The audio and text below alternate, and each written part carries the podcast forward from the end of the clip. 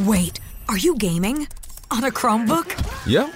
It's got a high res 120Hz display, plus this killer RGB keyboard. And I can access thousands of games anytime, anywhere. Stop playing. What? Get out of here. Huh? Yeah, I want you to stop playing and get out of here so I can game on that Chromebook. Got it. Discover the ultimate cloud gaming machine, a new kind of Chromebook. What's up? It's Kaley Cuoco. When it comes to travel, we all have a happy place. I just went to my happy place. I just went to Maui, and it was truly amazing. Priceline has always been about getting you to your happy place for a happy price with deals you really can't find anywhere else. Like up to 60% off select hotels in Costa Rica or five star hotels for two star prices in Cabo. Go to your happy place for a happy price. Go to your happy price, Priceline. The Grade Cricketer is a Twitter stream. It's about playing cricket at the grade level. Boys, get a few today, did you? To be honest with you, I um, hate grade cricket.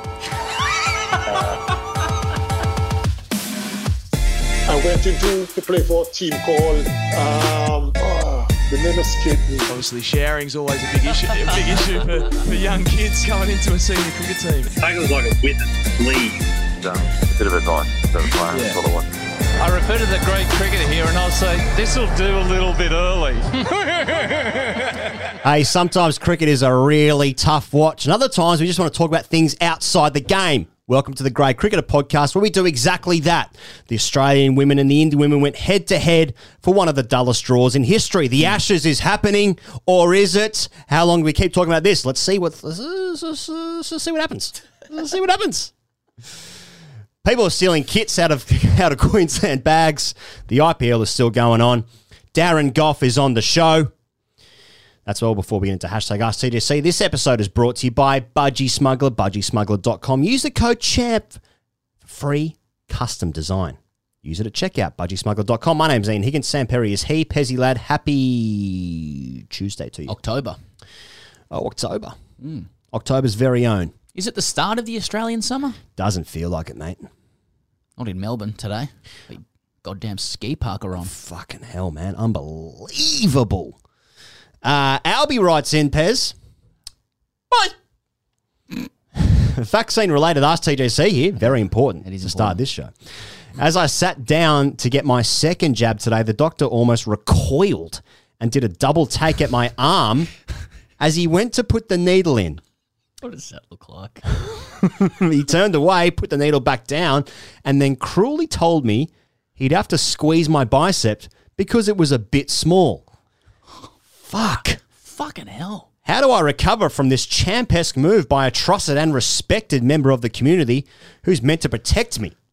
While I'm now safe from a deadly virus, my fragile self esteem has been absolutely decimated by a smug doctor wrapped wrapped up in enough mask material to cover a Sydney wicket. Thoughts? Well, I do have a th- few thoughts on this. Couple of Albie. thoughts here. Firstly, the the con- the premise here is that one's uh, from this doctor is that one's bicep must be a certain size in order to receive this like uh, society Mm. enabling vaccine. I've not received this in any public health messaging. Yeah. From you know There was no leaflet through the post. Exactly.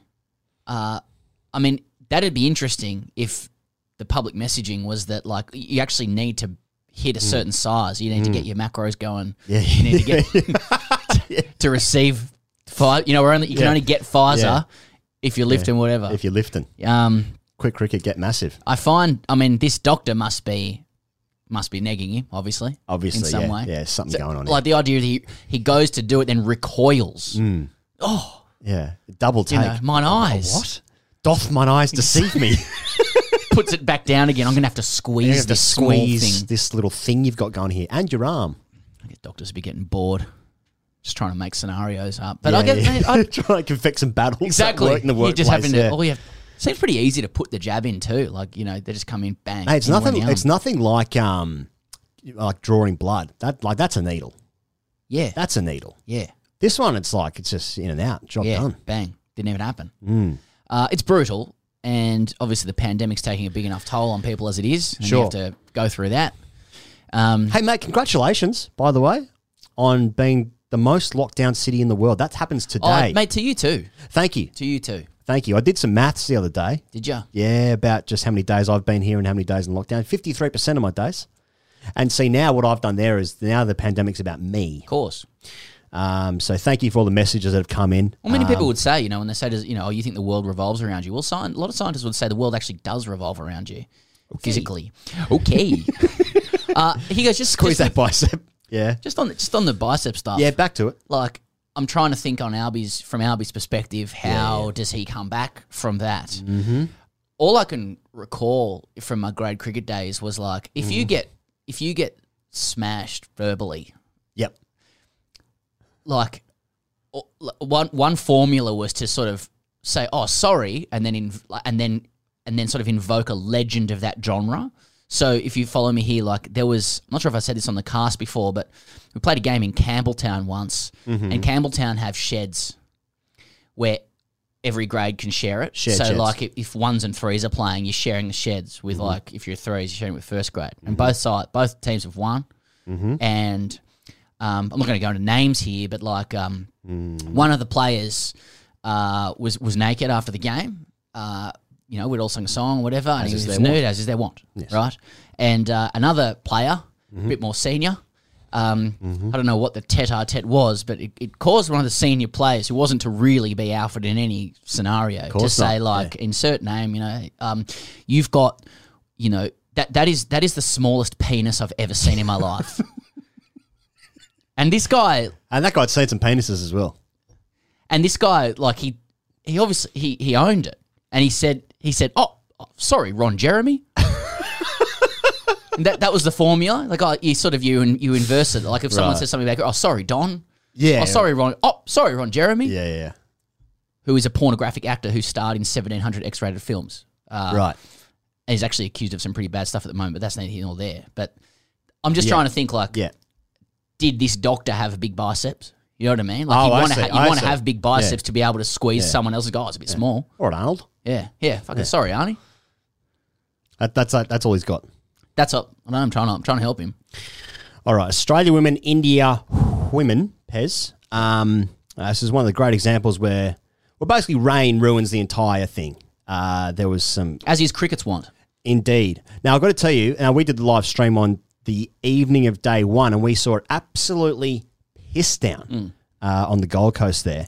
But I got to. So I said this on the stream, but I'll say it again. I just felt really good seeing an Australian captain walk out to the middle in a baggy green, wearing the whites. I recognise the colours, little trim, little uh, little, little CommBank trim, the yellow trim there. Yes. Meg Lanning walks out in the Australian captain's jacket. Yep. She's winning tosses in Queensland, and I'm thinking, fucking how good. Yeah. This is it. Yep. This is it. I'm watching my team play again. The hue this is what I want. hue of the light of Queensland. Feels all of right. it. Feels right. Fortress Metricon. And then she says, "We'll have a bowl." And I thought, okay, okay, As everybody Okay. else did. okay, by the way. we'll have a bowl there. Yeah, let's fucking send these. We'll send these in. We'll send these in. We'll have a bat at night time. I like it. Okay, okay. And then they had a bowl, and I thought, geez, it's fucking flat. And then doing some research, oh, it's another fucking drop in wicket.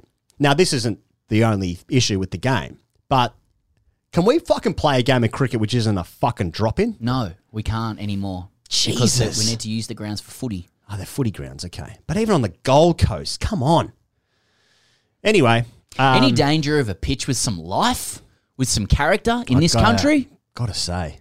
Anyway, India had a stick. India had a Uh, stick. 377 for eight, and they thought, well, that'll do us. We'll declare now. Uh, Mandhana's got 127. Fucking unimpeachable.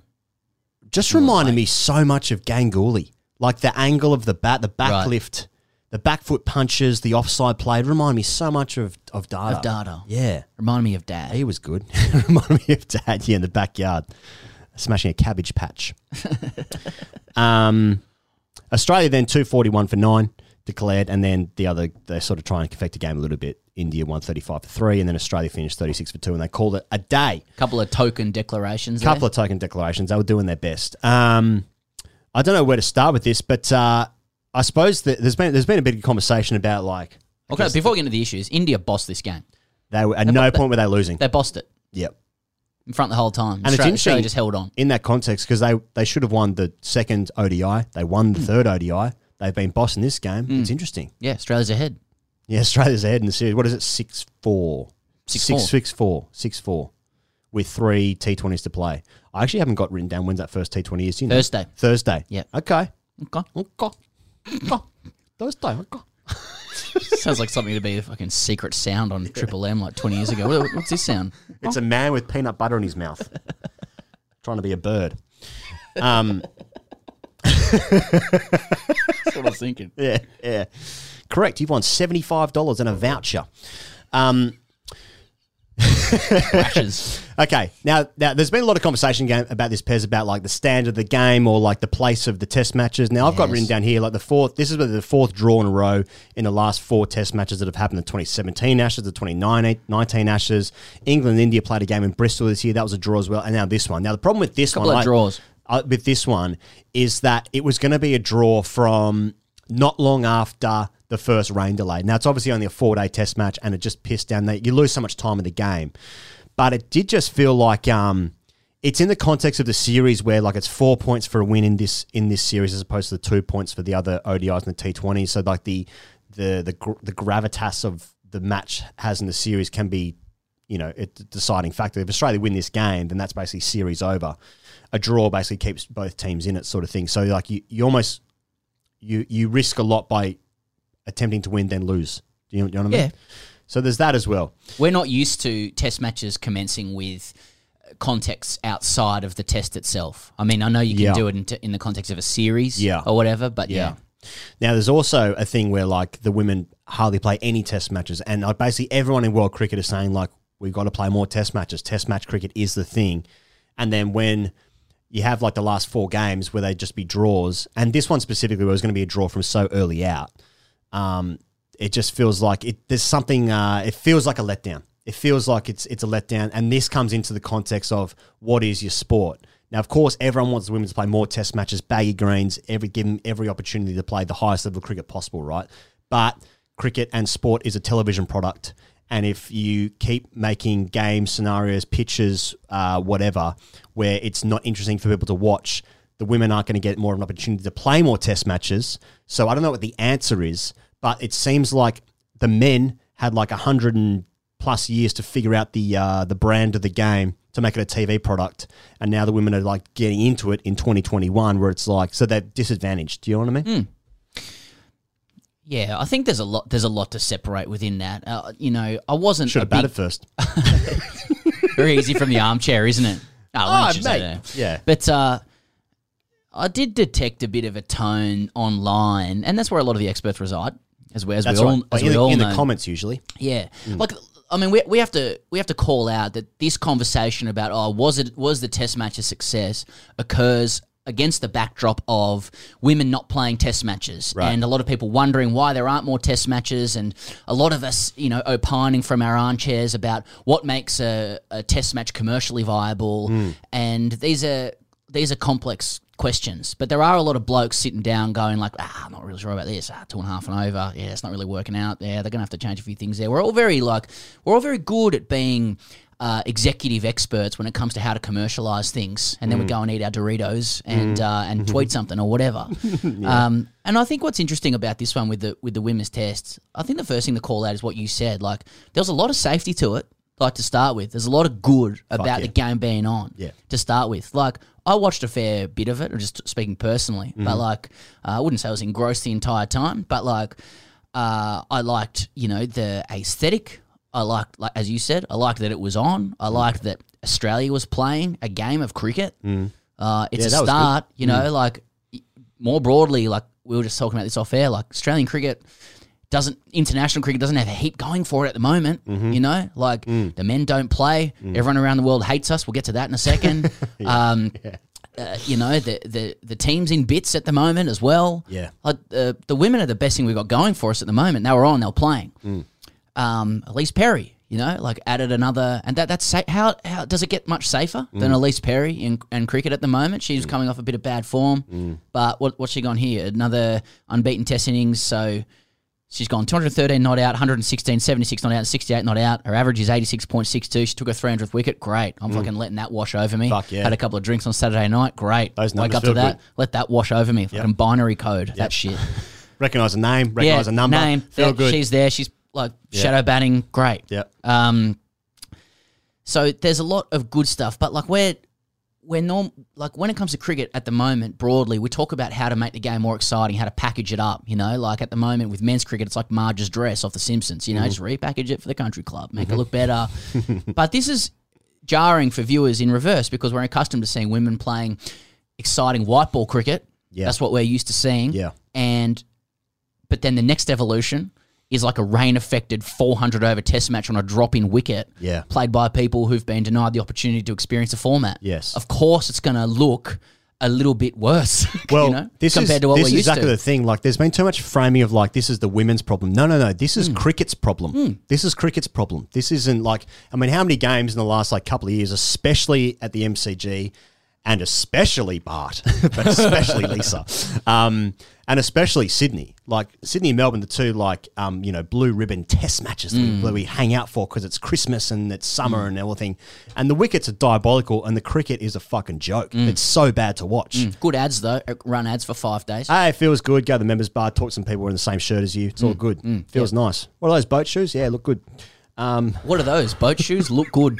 Has anyone ever said to you? It's most of my school life. Yeah.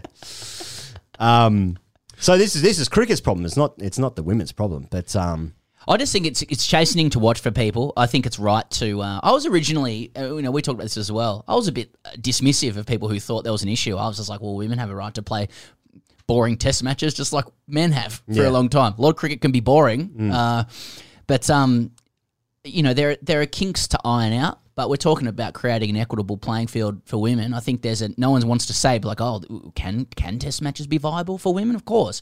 The question isn't is Test cricket viable. It's how do we make it better? What can we what can we improve? Yes. you know. Uh, and like I said, like the, the dark cricketing soul within me is like they're allowed to play shit fucking attritional cricket as well. We've, Mm. I've watched plenty of that with blokes. That's been my like, entire I know, like they've been waiting to play Test match, and the way they want to play it is to Mm. go like.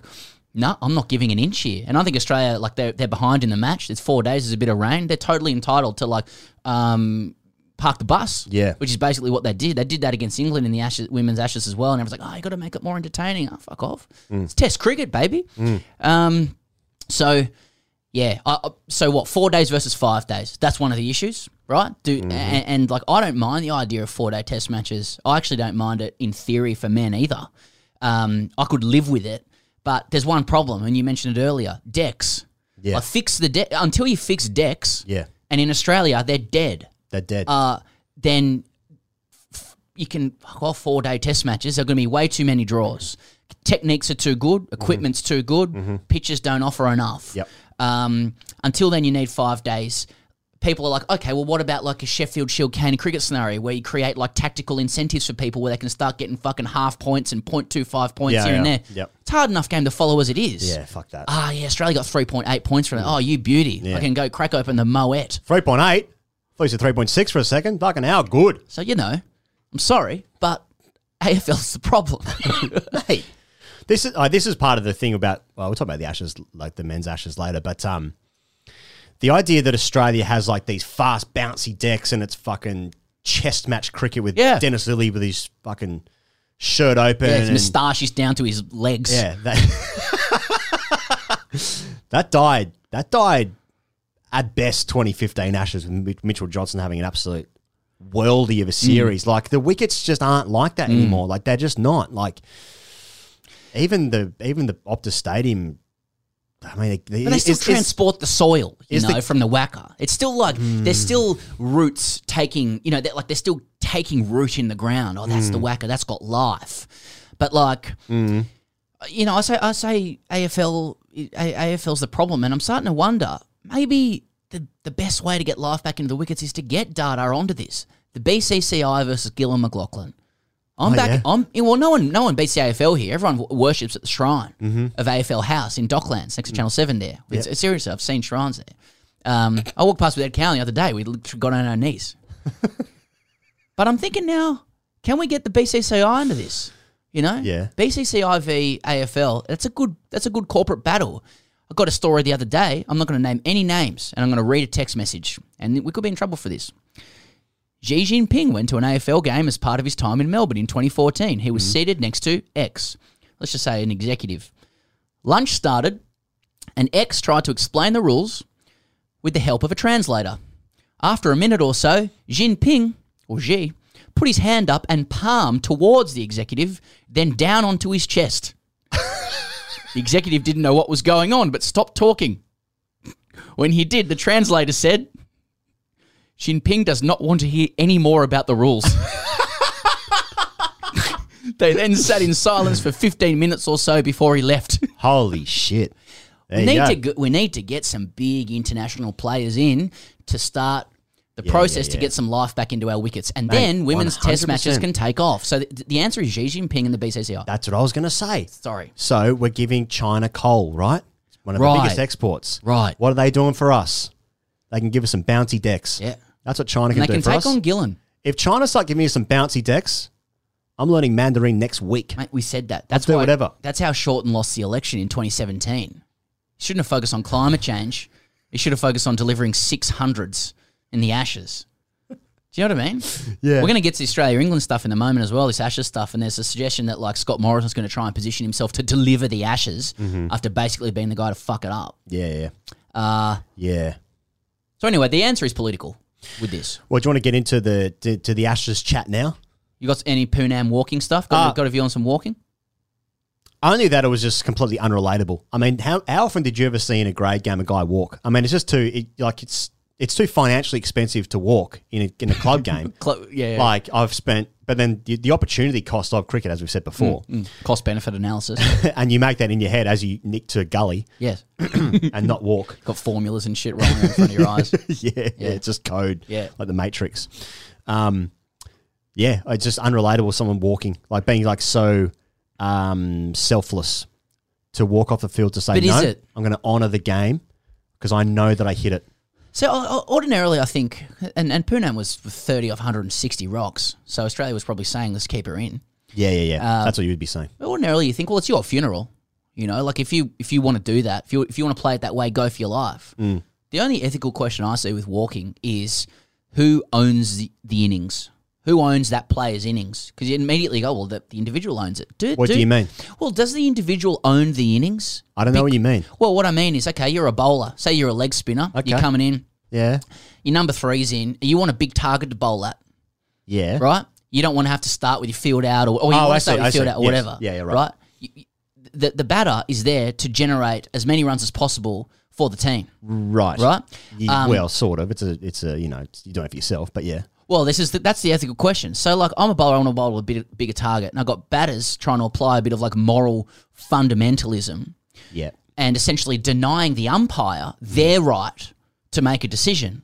Right? Everyone's got a role. I see. right? Everyone's got a role. Um, you know, does that same person would Poonam, for example, who goes, oh, I I will just make decisions based on what I think has happened, right? Right. Do they appeal for LBW? I don't think that's out. Of course, you fucking go up. You give the umpire the, the choice. My view is that like your ultimate moral obligation is to the laws of the game, which which gives the umpire the right to make the decision. Um, you are uh, out not when you say you're out, but when the umpire says you're out. And secondarily, your obligation is to your teammates. I mean, I Gilchrist could walk because he did other good shit. Yeah, I mean, I I did walk for a couple of LBWs in my career. yeah, yeah, yeah, but that's embarrassment. that was actually one of my dreams. I walked out to bat without my bat. Oh, it's going to trigger me for the next three weeks now. Yeah, Fuck, true. why did I say that? But in this instance, like the umpire gave her not out, Yeah. shook his head, Yeah. said no, that's not out, and then she was already off. Halfway up the coast, halfway up Cavill Ave. So I've got this feeling I cannot justify it in any way. paradise, Sorry, Halfway up Cavill Ave, mate. where the bikers used to be. I sort of felt like it, it- there was a chance. This is probably not the case, but like something about the way Healy sort of celebrated. Maybe she just sort of took the gas off a little bit, walked a bit, and was like, "Oh, I didn't realize that I was." Oh, once you take out." one step, yeah, she took a step. and was like, "I can't fucking go back now." Yeah. you know. cooked herself. Yeah, I wonder if you start walking and then you realize you're not out. You're like, just turn. Oh, yeah, I'm good. Didn't someone do that? Didn't Marnus do that where like he did a fake walk and then like there was a play and miss and it was a half a pill, then he started to walk off, then he stopped, and then Yeah. like oh was it India? Like they burnt a review off the back of Yeah. it. Oh, that's cat and mouse games. I I'm love into. that. I That's love that. shithousery. And that's what's going to happen with Mankads as well. Yeah. Or runouts, whatever you want to call it. Whatever. You start pretending you're out of your crease. Bowler gets distracted. Yeah. I like the idea of it anyway. All right. Me too. uh, um, the men's Ashes. Now, the ECB released a statement on Monday night. They had the statement and they released it into the wild like a fucking dove. Over the weekend, the statement says we have been talking to England men's players and management to provide them with the latest information about the proposed arrangements for this winter's scheduled Ashes tour. We remain in regular and positive dialogue with Cricket Australia over these arrangements as the picture is constantly evolving. With health and well-being at the forefront, our focus is to ensure the tour can go ahead with conditions for players and management to perform at their best. We will continue talking to our players this week to share the latest information and seek feedback. Later this week, the ECB board will meet to decide whether the conditions in place are sufficient for the tour to go ahead and hmm. enable the selection of a squad befitting of a series of this significance. It's fucking 5 0. Come out here. We'll beat you whenever. That's what I want to say. It's my reaction to that. I mean, in um, it's got, got to work through the chronology of this as well because they made a statement last week saying we're going to make a decision this week, Yeah. and then they didn't, and then they've made another statement. Push it back. Well, they've just said they've just come out in public again and gone, uh, yeah, yeah, no, like we're still thinking about it. Well, still, about still it. a couple of conditions that need to be satisfied. In grade terms, it's like, oh, I'm thinking about not going around again next year. Yeah. You know? Yeah. I want a dollar a run. But what happens? They always go around again. Well, it's hard to conceive of this as anything but like brinkmanship. Yeah. I mean, this is give us some more concessions, right? Like, and and the media are like swallowing it up. Like the idea when you put this extra statement out is Mhm. to get people writing, "Oh, the Ashes may not be on." Like uh, Mm. Cricket Australia, you got to deliver more for us Mm. so that we come. Mhm. And a lot of media are doing that. Why does it still feel like colony shit? I'll Like, get we'll, to that. we'll still fucking tell you what's going on. So this is against the backdrop of a number of pieces coming out from both countries, where Mm. How's essentially, the piece on it? mate, how's the? ha- that's a new segment we're going to do in a second. but like, the like the, the entire issue of the Ashes Yeah. is uh like I think it's like strap in for the next fucking three months of this shit. By the Oh way, my god. right? Yeah, yeah, yeah. But this is ostensibly about how both countries have dealt with the ravages of the pandemic in their own ways mhm. that have like crippled health and economies. But we are now going to run it through the old tropes of boorish, unsophisticated Australians Yep. and whinging, uppity, entitled poms. That's right. All right? It's like. It's like uh, I, I've, I'm already seeing some fucking two world wars and one World Cup shit. You know, it's like Oliver Brown in the Telegraph, which is a which is Uh. an interesting article. You know, Australia's zero COVID doom loop. Images of fathers handcuffed in a Sydney park with his infant daughter. Yeah. Uh, a country once celebrated for its subversive larrikin spirit has been paralysed for 20 months by the fantasy that it can insulate itself indefinitely from a global pandemic. He's quoted an academic saying that we're the hermit kingdom of the South Pacific. Everything in the article he says is right. Yeah, it's pretty good. It is it, it, it's bang on. But then you know when you got the ECB like chair Yeah. saying like uh, we'll need CA to to deliver Yeah. for us. Yeah, yeah. It's like Kiss the ev- ring. ev- kiss the fucking ring. Yeah. It's like uh Oh sorry, it's got a message saying that Cam Green doesn't want to do our show. Um How big is he? Well, we're gonna have to wait He's to fucking- find he's out. fucking too big for us, Yeah. apparently. Um exactly. Get that big old head in the studio. I'm not sure that was the exact message, but it was they're unavailable. So, yeah, when you get the ECB chair essentially saying Cricket Australia is going to have to like kiss Yeah, the ring to get you know Mark Stoneman out here, Yeah, yeah, yeah. it just you're like I've got sympathy for the England players, Yeah. but when you start talking like that, and I'm an Australian, I, I start getting a bit triggered. Oh. Yep. You know. I was reading uh, Nasser's piece. Who's he? Is he right for the Mirror? Yeah, Is that right? He writes for the one where there's about a thousand ads as you scroll down and your, your page starts glitching. Oh, that one. Yeah, that. Yeah, yeah, true. Couple of page three girls. Oh, I don't know what you're talking about. Um, he wrote a piece saying like, "Oh, it's a bit rich, like Australia, you know, lecturing us, demanding that we come out here, given what England have been through." Now, Nasser makes a great point, and he's right. England have played more Test cricket than maybe anyone in the history of the game. A lot of people don't know this, but actually, Zak Crawley's going to play his 100th test match at the MCG this year. He's played that many tests this year. True. So that's true. But also, why do I feel like, and I fucking love Nasser. Nasser just sneaks into my top 10 commentators, just of Michael Holding. Love Nasser. But also, like, shut the fuck up. You're going to come out here. It's going to be 5 0. You're not going to like it. You meek little English fucking coat. Just come out here and let us bump you. You've got a shit team. We're going to fucking smash you. And I say that, and I love England. I, I genuinely love Can England. you hold I two love ideas the people. at the same two contradictory ideas at the I same time? I love the culture over there. I really like the place. Shut the fuck up.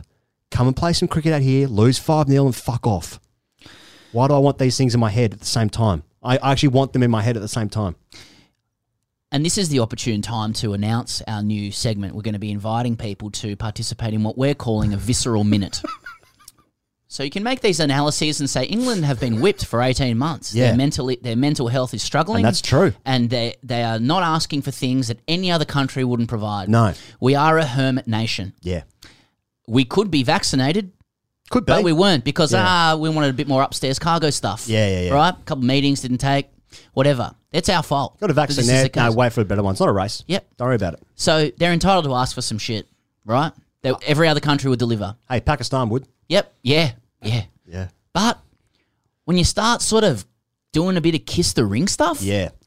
you're just gonna trigger. You know, it's Mm. gonna. It's like, oh, okay, Cummins needs to grow a moustache now. Yeah. It's going to be more facial headgear. Exactly. Um, so it's funny you talk about that, he goes, because we've got now. Now it's being set up. You know, everyone's in their corner. Yeah. Everyone's fucking. Depending on where you were born, Mm. you just take that view. So Australia have like rolled out Tim Paine and Nathan Lyon. Of course. Tim Paine struck again on his SEN show. Hell of a show. I think it's getting some clicks, that show. oh, well, they're talking about the AFL trade window now. Of course. Yeah, yeah. And he says essentially, you know, will the, the, Ashes will go ahead, as you say, whether Joe Root's here or not. Yes. Um, they all want to come. There's no doubt about that. And there's a lot of English press now saying like, like they've not received those comments too well. Very upset by Tim's comments. Now, like, the thing about Paine is that like Yeah. Tim Paine is very punchy and gruff uh, in a manner that is contrary to how smooth his aesthetic is. Yeah, Right? it is. It is a bit of a dichotomy there, isn't it? What you, what you need to understand about Paine is that like Mm-hmm. he's basically Matt Wade with smooth skin and school captain features, right? With a Nivea sponsorship. Indeed, he's a gruff fighter from Lauderdale, and he'd take that as a compliment. I'm sure. Um, like I think there's a way Paine could have made that point Yeah. without sounding as though he was calling them chicken, like throwing red meat to the Aussie base there. Like just you know, these guys are struggling. The English cricketers are struggling. Yeah. They got real concerns. Yeah. And because of the money they make, they don't necessarily need to come I don't out. need to anymore, yeah. Um, Li- and and like Lions the same, Uh, but Paine is right. I think. I mean, would the tour be irrelevant without Joe Root? Not really. Truly, I mean, lots of series happened without big players. Stokes didn't come out last year. Coley uh, last time. Coley wasn't here last year. Smith and Warner missed a year. Malcolm Conn pointed out that Greg Chappell wasn't there in '81 when um, Lillee and Marsh bet against Australia. Then both of them did some stuff, but that was not related. Right. Um, and so yeah, there's this effort now though, like between journalists to like crowbar Right. domestic COVID approaches into like a colonial tete-a-tete. Right. You know, it's Fun. it's unbecoming, but it's good copy. Yeah. Um, and so that's what's going on now. And I just think about like Adam Hills in that Australian tourism campaign, mate songs. You know, sisters and brothers, we know you think you're above us, England, but deep down you love us. You just repress your emotions. But we'll put you right. Grab your cozies, come out here, and we'll smash you five 0 Get these blokes off the fucking front dog. Exactly. There's gonna be no fucking front dog for Ollie, Mark Stoneman. Ollie Pope won't be playing a cover drive Mm. until next summer. So that visceral Um, minute, he goes. If you want to, if you want to, I'm going to set up a hotline. Just send in an audio grab. Yeah, if you want to send in an audio grab of how you Yeah. feel about Okay, Australia, okay. or how you feel about England. Yeah. Either Um, side. Either, side. And I Yeah. want it to be divorced from true Mm. analysis. Yeah, I, I want it to be visceral. I don't want it to be racist, Yeah, ideally not racist. Ideally- good, thanks. Yeah. but uh, just tell us how you feel about the about Yeah. about the other country. Leave stats out of it. Don't want No any stats. stats. It's what's in your brain. Yeah. What's in your brain? What's in your brain viscerally visceral when you think about because the we other feel sorry country. for England, but also five 0 We want to smash you Yeah. hard when Yeah. you come out. It, it could be this year. It could be next year. It doesn't matter. It doesn't matter. You can't hide. Yeah. You can run. You can't hide. I told you this the other day, but uh, during the English summer, Atherton was doing a piece for Sky about the Oval. And he was like going around like all the, he was like the history of the rooms and he was talking about like Victor Trumpers coming out to drive and all that shit. And, um, and all that shit. Yeah. And he, um, he just said, he literally just said the word Australia. That's all he said. And he, it was in no way derogatory. Yep. It had no connotations to it. He was literally saying the country where Victor Trumper was from. And the way he said it, I was like, he still thinks that we're a fucking colony. Yep. And I want to kill him. Yep. That's what I thought in my head. And you admire him, respect And I've met him, and he was like the nicest, Yep. lovely, affable, Mm. humorous man. Mm. And I would kill for a beer with him. Yep. But he said Australia, and the inflection of it, I was like, I want to fucking kill you. You Yep. were shit against McGrath, McGrath, and I hate you. Yep. Imagine and then I had the to mo- lay down for a while. Imagine the mood out here if they were given special exemptions. You know, Oh, I reckon that'll go down well. people would be b- baying for blood. Not that they can go to the game. No, no, no, no, no, mate. Through the TV. These angry tweets. Yeah, real angry. well, this is day two forty five, I think today. Two fifty, something like that. Lockdown. Mm. So it's been it's been a it's been a minute. It's been a minute since we've been allowed outside. Just an, an ancillary point to this, here goes. So, Mhm. like, cricket, um, because no one plays anymore. No one plays. Uh, like international cricket is now just a big negging contest. Like the the question is who can pull out from whom, as, as everyone's saying. Right? Yeah. Yeah. Right. Yeah. I've read that a fair bit actually. Yeah. Yeah. That was in Nasser's piece. Yeah. Um, so India's rightly number How's the one. piece on it? They're a, they're at a test match. How's a piece on it? They, they're at a test match. England, uh, India pull out of a game in England. That's you know. That's on right. the the mother country of Test cricket. They walk, How dare they? They walk away. Yep. So they become the alpha in the power rankings of international cricket negging. I think they probably were, but yeah. But the sorry, you're right. They didn't become it. Yeah, yeah. Uh, they assumed that some a few decades ago. Yeah. But uh, So- who's number two? Yeah, that's So- because interesting I was always wondering, you know, who's who's the best of the rest, and it looks like I mean England are making a big play right now to be the ones pulling out of Australia. Like we Mm-hmm. Don't need to come to you. You got to play hard to get for us. Mm. You you got to work for us. Yeah. But in a, in a week's time, if England come out, does it flip? It's like you guys are always, you guys are always. Coming. But then what about if Australia then goes to Pakistan, which they probably won't, but if they do, then it'll be like, see, England was scared to come here, but we're, we're, we're fulfilling our commitments. Does that lift you up in the alpha? But if England didn't go to Pakistan, then they you know they they would claim they didn't need Pakistan. I didn't need to go to that party. I didn't need to. Yeah. So it's like who can play like the le- the less cricket you play, Yeah. the more alpha The you more are. alpha you are. It's it's like uh, being fashionably late. It's you know um, Yeah. What is it? Uh, something breeds demand, absence, whatever.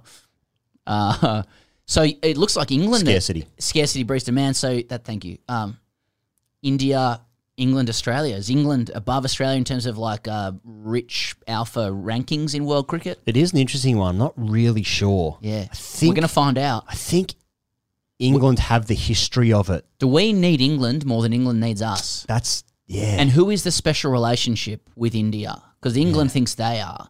Yeah. Who does India like? Who does India prefer? Who does India think is their real partner in terms of negging everyone else in world Partner. cricket? I don't know if they have any partners. I think they just like enjoy smashing everyone. Yeah, they don't care. They They, don't they care. laugh. Yeah. the whole thing. There's a lot of people in the in the comments going like, "Oh, I think clearly the, the biggest rivalry now is the Border Gavaskar Trophy. Just cool your jets. Cool your jets. There's enough, you guys got Just- enough cricket. Cool your jets. Let us do this. Just Mm. leave this alone. All right. Yeah. Poor New Zealand. Yeah, Kiwis, whatever. I'll tell you what, the BBL's looking good this summer. They'll get all those international Yeah, players. yeah, yeah. yeah. Well, it's going to be interesting when uh, when England pull out and we um, we get 18 ODIs against Pakistan um, to cover that. So that is going to be good. And they're Really going to be played all at Marvel Stadium. um, It's brinkmanship. This I- is brinkmanship. I also guys. had uh, also had that it's quite an interesting turnaround. That like now I just said how much I wanted to kill Mike Atherton, right? Yeah, yeah. And I so I understand. You speak for a lot of Aussies when I you say that. I understand, and Nasser as well. And just to be clear, Yeah. not be, it's nothing to do with who he is. No, no, no. It's a trigger. It's a trigger. It's a colonial trigger. And so I understand the Tim Paine hate, you know, from Yeah. overseas, like the Indians as well, like very unpopular. England as well, you know, just certain comments and stuff because like people are now defending Kevin Pietersen. He's now yeah, he's now Yeah. the deferred. That's, yeah, you that's do, it's a some fair few mental gymnastics to contort yourself Yeah. into defending KP. real twists, real twists. The thing Hey, with Paine is, is he does good stuff for the Rhinos. He, he does. He does. Um, I also saw that the MCG pitch is being installed this week. Yeah, great. Uh, so that's um, that's good news. Yeah. It's being installed this week, mate. Oh, the it, Melbourne I Cricket Ground, their pitch is being installed this week. Like fucking new software on your computer. Fuck me. Fucking update it.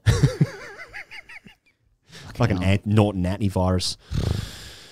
Um. All right. Uh, the Sheffield Shield, the WBBL, the Marsh Cup. Uh, just the most interesting thing of this is that uh, Tuesday last week, Queensland, Tasmania were going to play a game. Then there were four cases in Queensland. This is just this is just to give a, a scope of what's going on here with COVID in Australia for those playing overseas. Four cases last week in uh, in Queensland, so the Queensland Tasmania game was rescheduled, and the Tasmanian team flew home. I also noticed that in the news yesterday that there was one case uh, in Tasmania, one mystery case in Tasmania yesterday. First case has been there for two months, and they're concerned about it. So that's what's going on down here. Uh, Queensland's rescheduled trip um, to Adelaide got off on the wrong foot. This is uh, this is per ESPN. Uh, after the team van was broken into and some playing equipment stolen ahead of Thursday's Sheffield Shield clash with Tasmania at Karen Rolton Oval.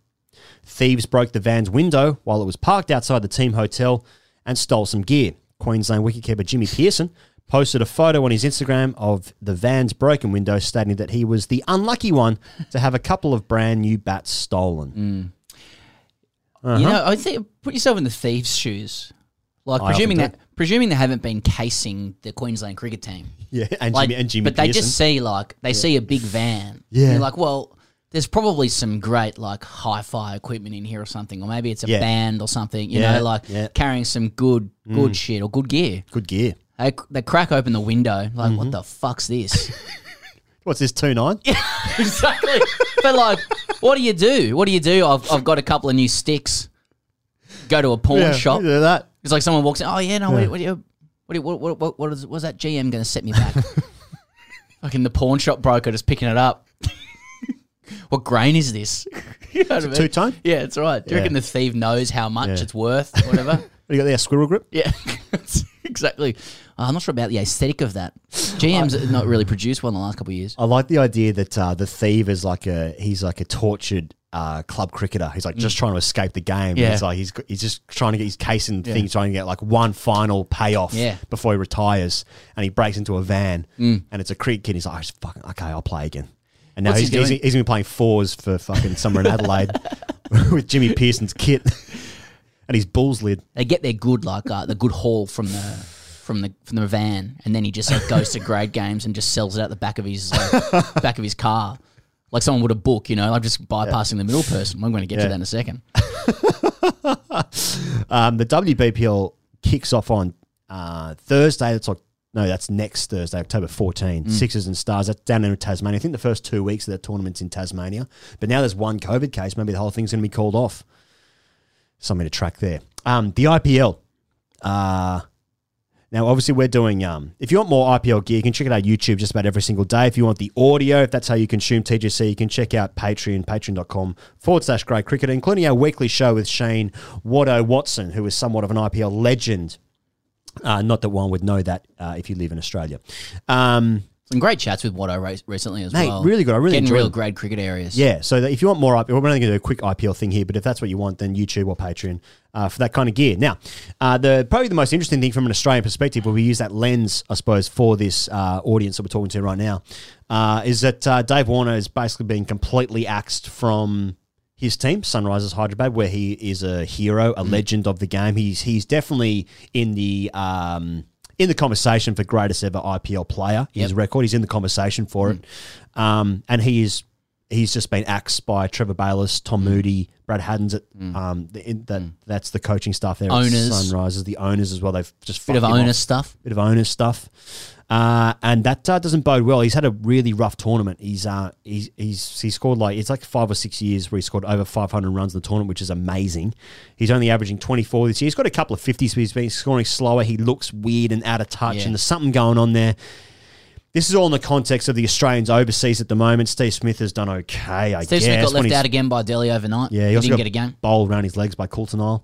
Um, um, Hoff, he, he, he, was ma- he was man of the match against Dave Warner Sunrisers the other day. Three for 24 or four, did well, but he's been getting pumped in a lot of other games that I've He bowled well overnight though as well. So I think he's he's coming better. He's coming better. I mean, he's, he's a great bowler. But Mm. uh, I mean, the shining light for the Australian uh, team is Glenn Maxwell, who's having a fucking unbelievable tournament. He's doing Yeah. so well. He's playing in a team with Virat Kohli and AB de Villiers. Yep. Um, and so that might uh, explain a little bit uh, of his success, but he scored 550s. He's averaging 40. He's hitting him at 145 or He's, something. he's hot. He's hot. He's hot. He's I running said on the other show that Death Valley was in uh, New Mexico. It's in California. It's I in California. Helpfully pointed out. Right. But um, I meant like um, Death Valley, comma New Mexico, which is also hot. Yeah, yeah, yeah, no that's right. mistakes here. No, no, no. But uh, he's he's hot. He's hot like Death Yeah. Valley at the moment. I Yeah. just want to and hope it doesn't turn into Siberia soon. Just just keep it going. Um, and not much else to really report from the Australians. Looking like the overseas stats, and there's not much to report. Not much doing. If there is a if if the, there is a market, so this is obviously in the UAE where the World Cup is about to start in three weeks' time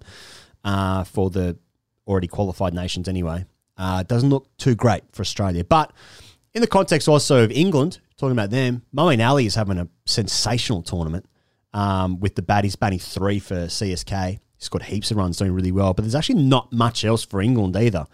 Uh, Jos Buttler was having a pretty good tournament beforehand, but he's not he's not taking part in the second stage of this IPL.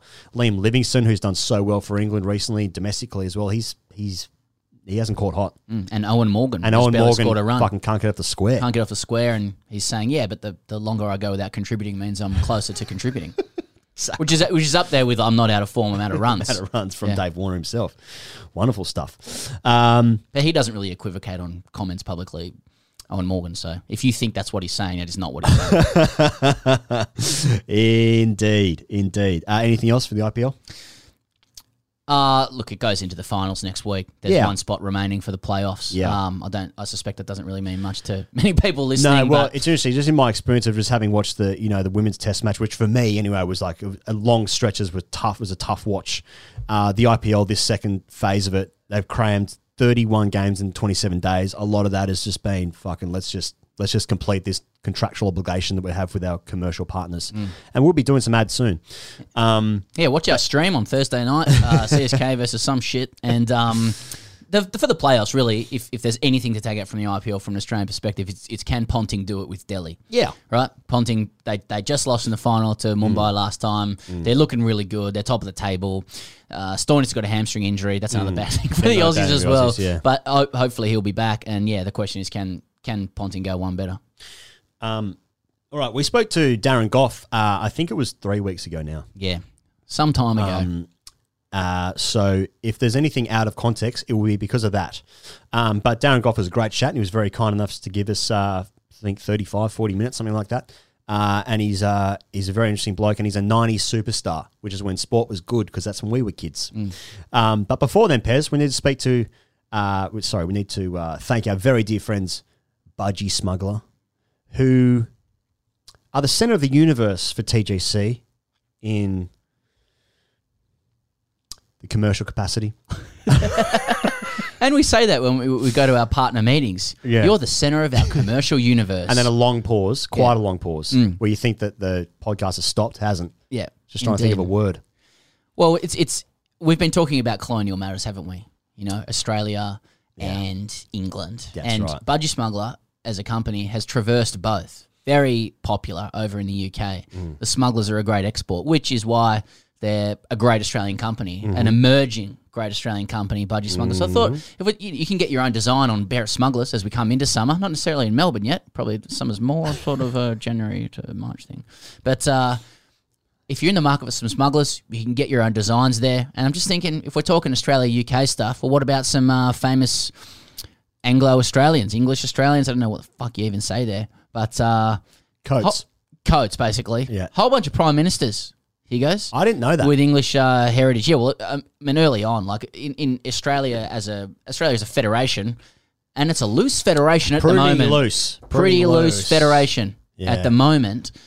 Was formerly populated by fifty plus percent uh, of, of English people. Oh, right. Right. That makes sense. With the, with the records that were taken, and uh, yeah, yeah, yeah. yeah, no issues about that. uh, no, no. Billy Hughes, seventh Prime Minister, born in London. Earl Page, his father's from London, eleventh Prime Minister. Robert Menzies, his maternal grandparents are born in Penzance, England. Right. Harold Holt, English descent. I can go. Yeah, I remember Harold Holt. Remember? Oh, yeah. He could have actually used some budgies when he went for a dip. Gough Whitlam, English descent. Um, You no, know, it goes all the way through. you know I mean, J- Tony Abbott's dad is is English. There's nothing going on there. You know when Harold Holt got uh, when he just disappeared, and the the Yeah, I know. conspiracy theory of the day was that he was picked up by a Chinese submarine. That's right. That's still the theory. Do you know how fucking scary that'd be if you were going for a swim and a submarine pops up? Yeah, how does a submarine sort of? I guess a submarine just parks itself a little while away, and then a couple of scuba divers come and grab you. Oh, is that how they do it? Yeah, that's how they do it. Because this, because this when, is you're, when you're kidnapping someone at the beach, Yeah. off the back beach. Oh, I've been to that beach a few times. have you? Is Yeah. it down here? Is it? It's in Portsea. Oh right, okay. Yeah.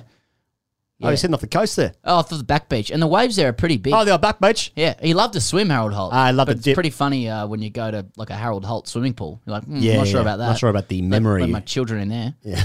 A couple of Chinese subs might pop up. But we got those nuclear ones now in 25 years or some Yeah. shit. Yeah, exactly. That's what I was just about to think. Yeah, so there wouldn't have been like nuclear technology. We went into partnership with a country that might be a failed state in five years. The United States. Why would they be failed? What are they up to?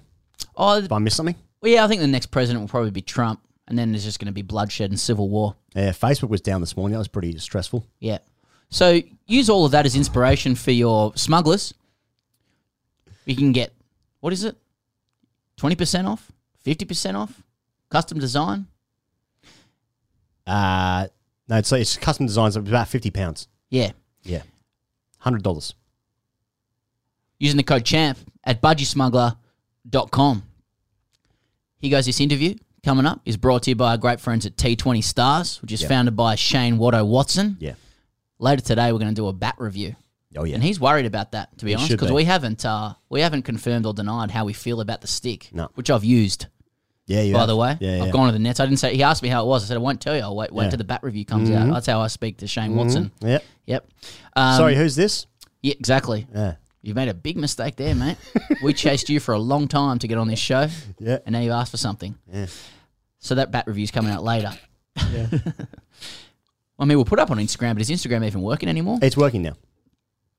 Um, but checking out T20 Stars. So last week I said that the bat, the stick, is 50% off what you normally pay. Mhm. I was politely corrected that it was more like 30%. Okay. Yeah. But I, I just, I said back to our partners, I'm just rounding up, baby. Yeah, yeah, yeah. And the good news is though that Watto has confirmed that he will knock in your bat personally at your doorstep for you. So that's amazing news. How good's that? Anywhere in the country, he'll come free. Great. Looking forward to another text now going, Shane will not be doing that. Please make that clear. He's got time. He's got time on his hands. The thing about this this kit is that it is genuine high. Like I didn't believe that you could get high quality cricket equipment at a decent price. I know that sounds really. Cliche. Would you say there was unbelievable? Yeah, I mean unbelievable, unbelievable, Unbelievable. Um, Sorry. you can get them at good prices, and Yeah. you get free and fast delivery. And guess what? Like people go, okay, but I need to pick up the, the bat. I got to pick up the bat. Guess what? You can. Mm-hmm. You can, and if you don't like it, free return. Free returns. Free return. That is, that's that's a good deal. It's v- well, that's legit in- for an online business. That's legit. in the 21st century Yeah, where we do everything online Yep. for, so it's, it's fit for purpose Yep. you don't have to go into a store anymore you don't have to go into a bricks and mortar cricket store I hate and stores. get exactly and get eyeballed to the fucking nines yeah. Eyeball to the nines. What's this bloke doing? He's eyeballing as me to as the you walk into a cricket shop the the the assistant there is looking at you trying to look he's, he's over He's your trying to shoulder up. everyone's what, what's you this play? exactly what does he look like? I'm looking you up and down. How does he walk? Yeah. Everyone else is there trying to pick up bats, trying not to be self conscious, but also trying to smash the bat into the ground. you know what you're doing as well as the grade cricketer. Uh, Yeah. as, sorry, as a grade cricketer, Yes. not you walking in as the grade cricketer. I do that though. I say that to my go- wife just when I walk in with her. I'm the grade cricketer here. Is that hot? How many followers have you got? Comes into heaps of cricket stores with me. Yeah, yeah. Yeah. But you're doing the same thing when you walk in as a grade cricketer. You're making the assumption of other people in the store as well. Is he bigger than me? It's actually- what's it's this store very clerk draining. doing? It's exhausting. It's very exhausting. We, uh, a It's fun. actually. It's a fun game. Oh, very fun game, Yeah, especially when you go in as the grade cricketer. I'm 36 and I'm an internet person. So I actually carry a blue tick with me wherever I go. I, when I worked at um, Telstra many, many years ago, there was all this chat about like, um, you know, how to work through the issue of uh, people in call centers, you know, and like, What's the issue? well, a lot of people get upset that they're not talking to someone who's English, you know, whose English mate, is good or whatever. Okay, this is obviously part of the ad. Do interject. I called Medicare the other day. Everything's fine. Don't worry. Um, but uh, before, like, I got connected to a um, assistant. Thank you. Someone. Um, like I got all this messaging and being like, don't abuse the person online. If Yeah. you swear at them, if you abuse them, they hung up on you. Blah Yeah. blah blah. I was like, if they have to like have that message, they must get that like all the time. Oh, it's huge. It's a huge issue. And I think rightfully so because you know if I have to wait like three minutes, a lot of the people that you speak to with Telstra like are based in call centers in the Philippines, right? Right. And a lot of them are extremely skilled and know way more than people who would have English first language. So I'll just say that off the top. Mm-hmm. But someone was like, "No, we need to help. Um, we need to help. Uh, like." Work these call center operators to be a lot more um, like civil and better and better to speak with and blah blah blah blah. And someone was like, "No one wants to talk to anyone on the phone anymore." This person was right. No one wants to talk on the phone anymore. You just want to do it in solitude, in your underpants, Oh, yeah, or whatever yeah, yeah. is. And I think Watto under a blanket. exactly, the, and the T20 Stars team is tapping into this. You should be able to get a stick in your underpants Yeah. online. Finally, And so, if you want to do that, go to t20stars.com. No fuss selection and ordering process. It's founded by Shane Watson. Ditch the old school shops. yeah, and it's affordable. Finally, affordable Finally. gear. That's good. That's good. I'm Whole gonna range of that. sticks as well. It's not just one bat. Whole range of stuff. Where is it? T20 stars. T20stars.com. Here he is. Here's Darren Gough. NFL Sunday Ticket is now on YouTube and YouTube TV, which means that you can stay close to your team even if you don't live in their town. Like maybe you're a Raven who married a Seahawk who got a job in the land of the Falcons. With NFL Sunday Ticket, you can watch your team's out of market Sunday afternoon games no matter where you live because you shouldn't have to change teams even if you change towns. NFL Sunday Ticket, now on YouTube and YouTube TV. Go to youtube.com slash presale to get $50 off. Terms and embargoes apply. Offer ends 919. No refund. Subscription auto renews.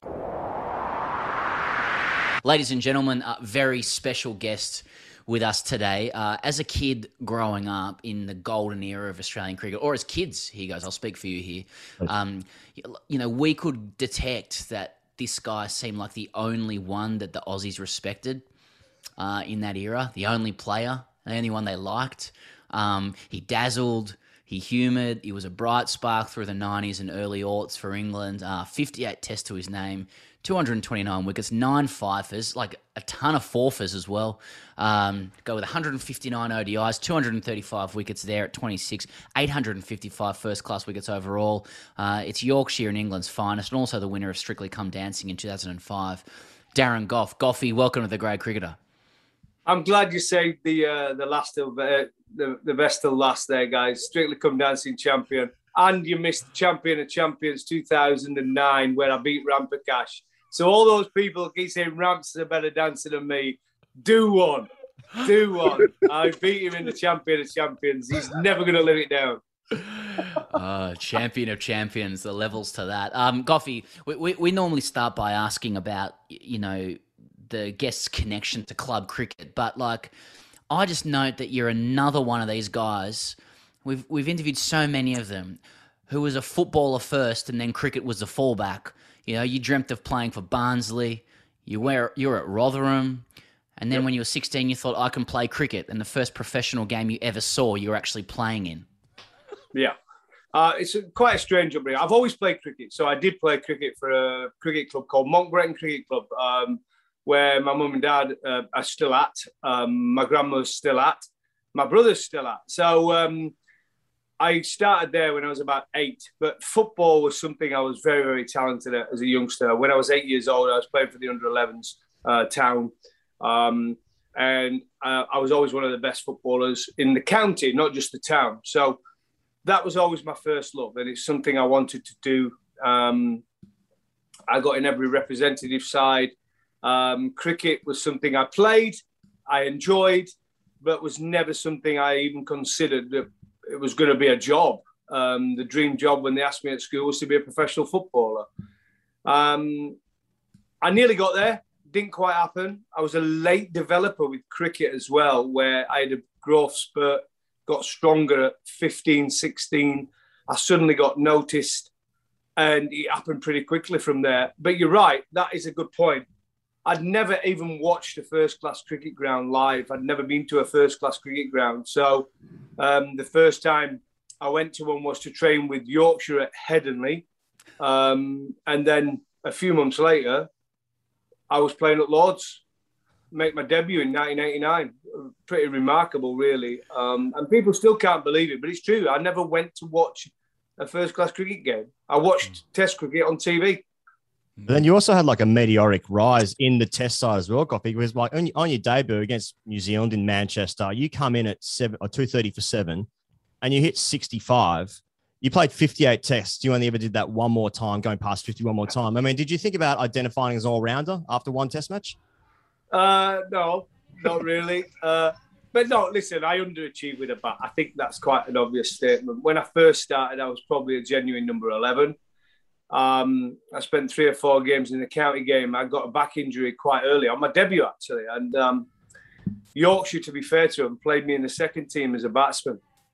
Um, not a batsman who was batting in the top five, but I was batting at seven. They just wanted to keep me going.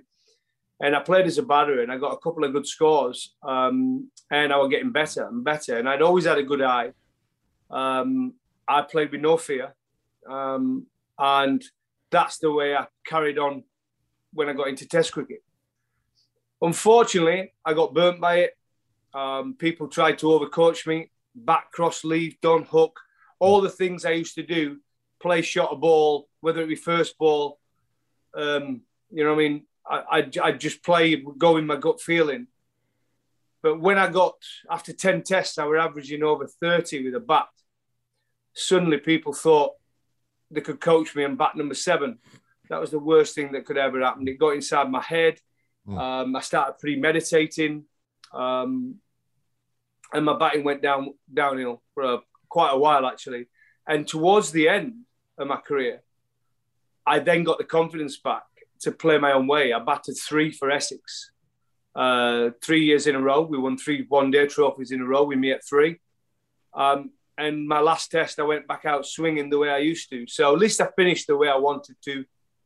And if you take out in first class cricket and take out the test cricket, which ended up being a disaster with the bat, I actually could play. I got plenty of 50s, 20 odd 50s, I think. I got 100, 490s.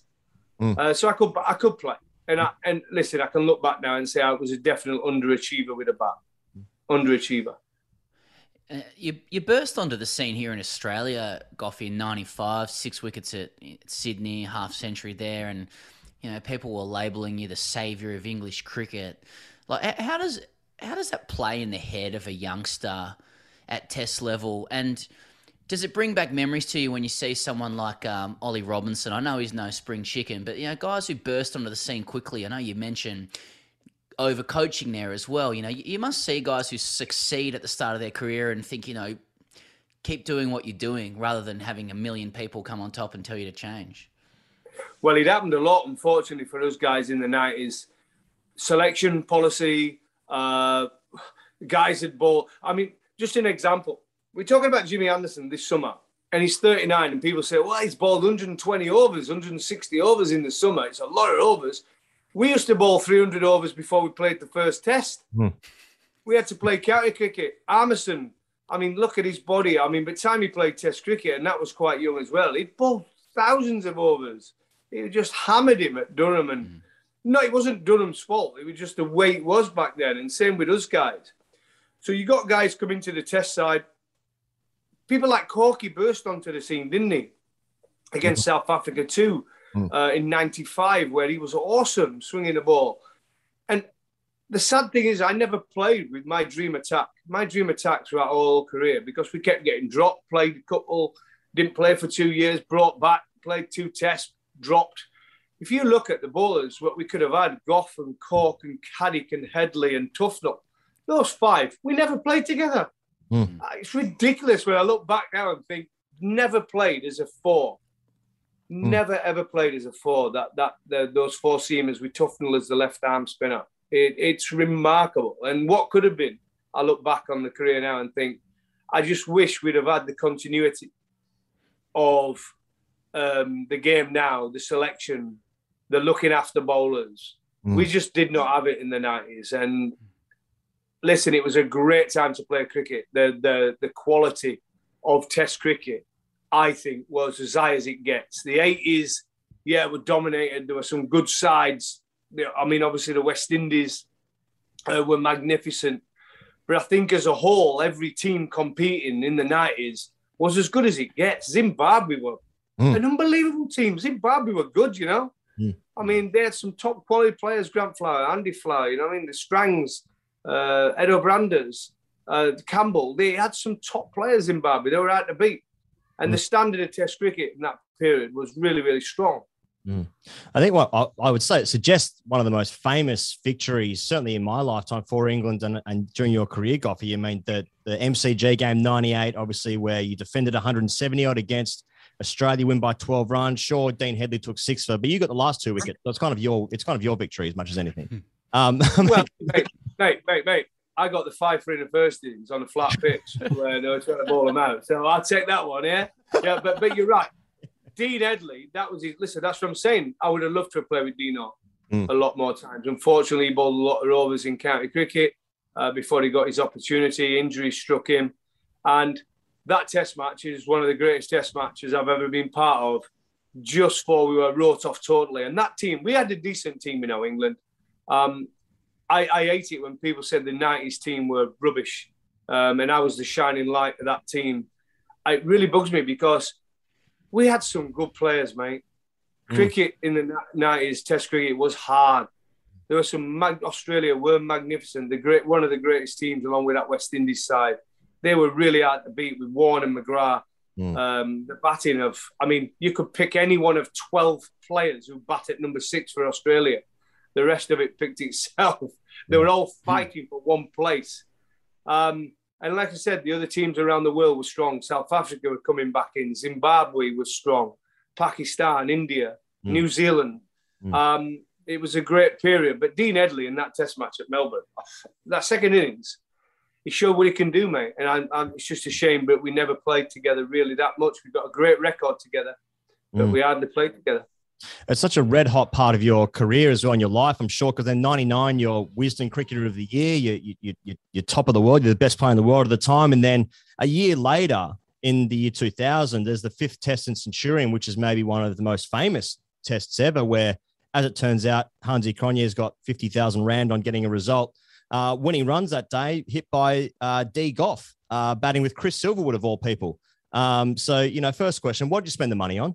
Um, no. Um, what did you like? I mean, it, it was such a it must have been such a strange feeling to win such a close and exciting test, and then later learn that it was all sort of confected. I mean, when did you first learn that the game was under investigation?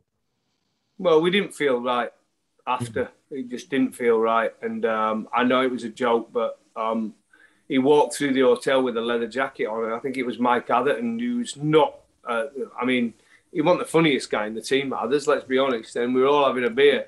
And he said, I bet he got that leather jacket for today. And it was, obviously, it was a joke, but it turned out there's a little bit more to it. And at the time, the series was gone. We'd lost the series. Um, we'd gone out on the fourth night. Um, I'd bowled really, really well in the first innings. I think I had two for 11 off eight overs or something after day one when we come off the rain. And I'd have, I'd have took that. I was averaging under 30 for the tour.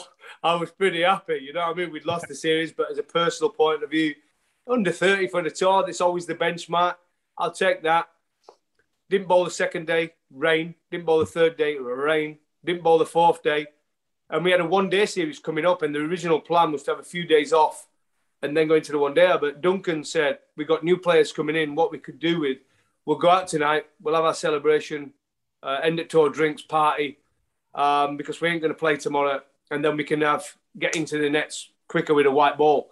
So uh, all the boys, we went out in Sandton to a steak restaurant. We had an absolute ball. Great evening. uh, went back. It was still pouring it down. We raid in Johannesburg. Um, I think I went to bed about three o'clock in the morning. Um, came down the next day, not feeling through. I'll be honest, mate. That bus journey to Centurion wasn't the best. The sick bucket was along for a couple of uh, times on that journey. Uh, and we got there, and they had an helicopter drying the pitch. We're thinking, what's going on here? uh, and that wasn't too good at all. Um, and we ended up starting, I think, half an hour late. I mean, nobody could believe it. And Nasser, being Nasser, where he was with me, made me bowl that morning. Um, and ended up with two for 68. uh, took me over the 30 mark, and I wasn't so happy with him. And then they declared, and then he made me pad up, said I was going to be the pinch hitter, batting at number three. I said, Are you having a laugh, mate? Have you seen their bowling attack? I ain't going in against that. And I sat there all day with my pads on because he said I was going to go in. Uh, but I did end up going in and hit the winning runs um, right at the end. Hmm. But yeah, what a strange game. It was a great game. Listen, don't get me wrong. If the idea of the game was to get a result, either way, what a game of cricket.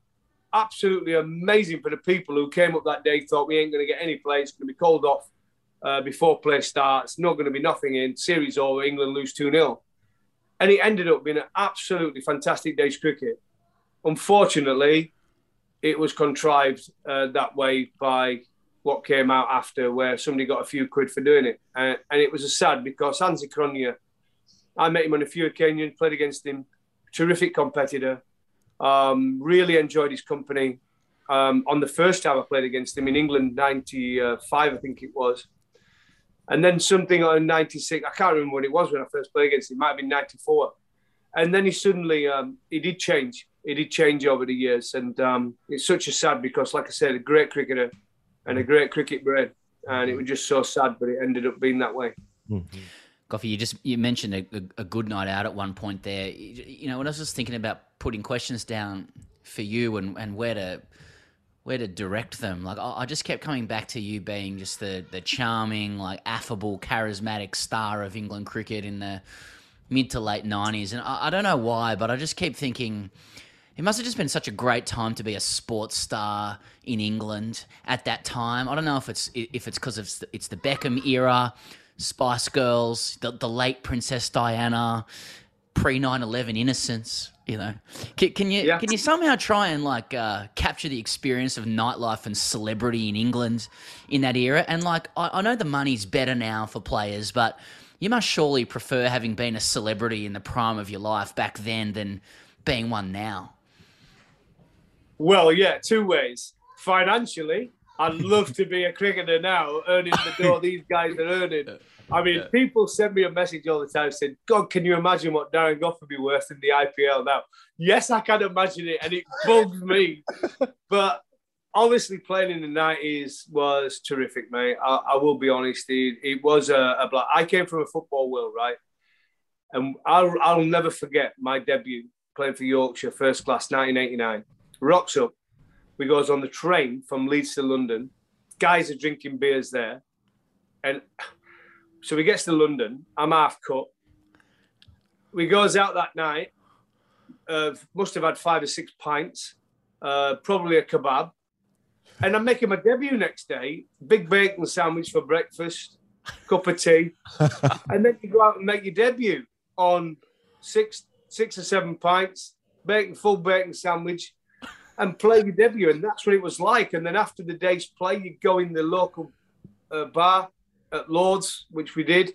You drink with the opposition, chat, talk to some of the greats of the game, overseas players, Dessie Haynes, who they had, and you just chat uh, to them about cricket and Gat. And Gat was playing that game. And I'm there thinking, I can't believe I'm chatting to Desmond Haynes, I'm chatting to Mike Gatting. And, but that's what it was like back then. You just chat to everyone. I've got a picture I put out on social media yesterday of me just looking at Malcolm Marshall. I'm playing against him. I think it was about 96. And I'm thinking, Christ, that's one of my heroes. And I'm looking at him like, and I, it's, it's, and I never forget that having to sit down with Viv Richards in Cardiff playing against Glamorgan at the Beverly Hotel across from the ground, just a little bed and breakfast. And he sat out there just having a, a glass of rum, whatever. And you sat with him after the game having a chat to Viv Richards. I mean, what is that about? It doesn't happen these days. I coached England as a consultant who went over to New Zealand last year. Different ball game. I did my usual stuff. Go back, have a shower because you have a shower at the hotel now. You don't get showered at the ground.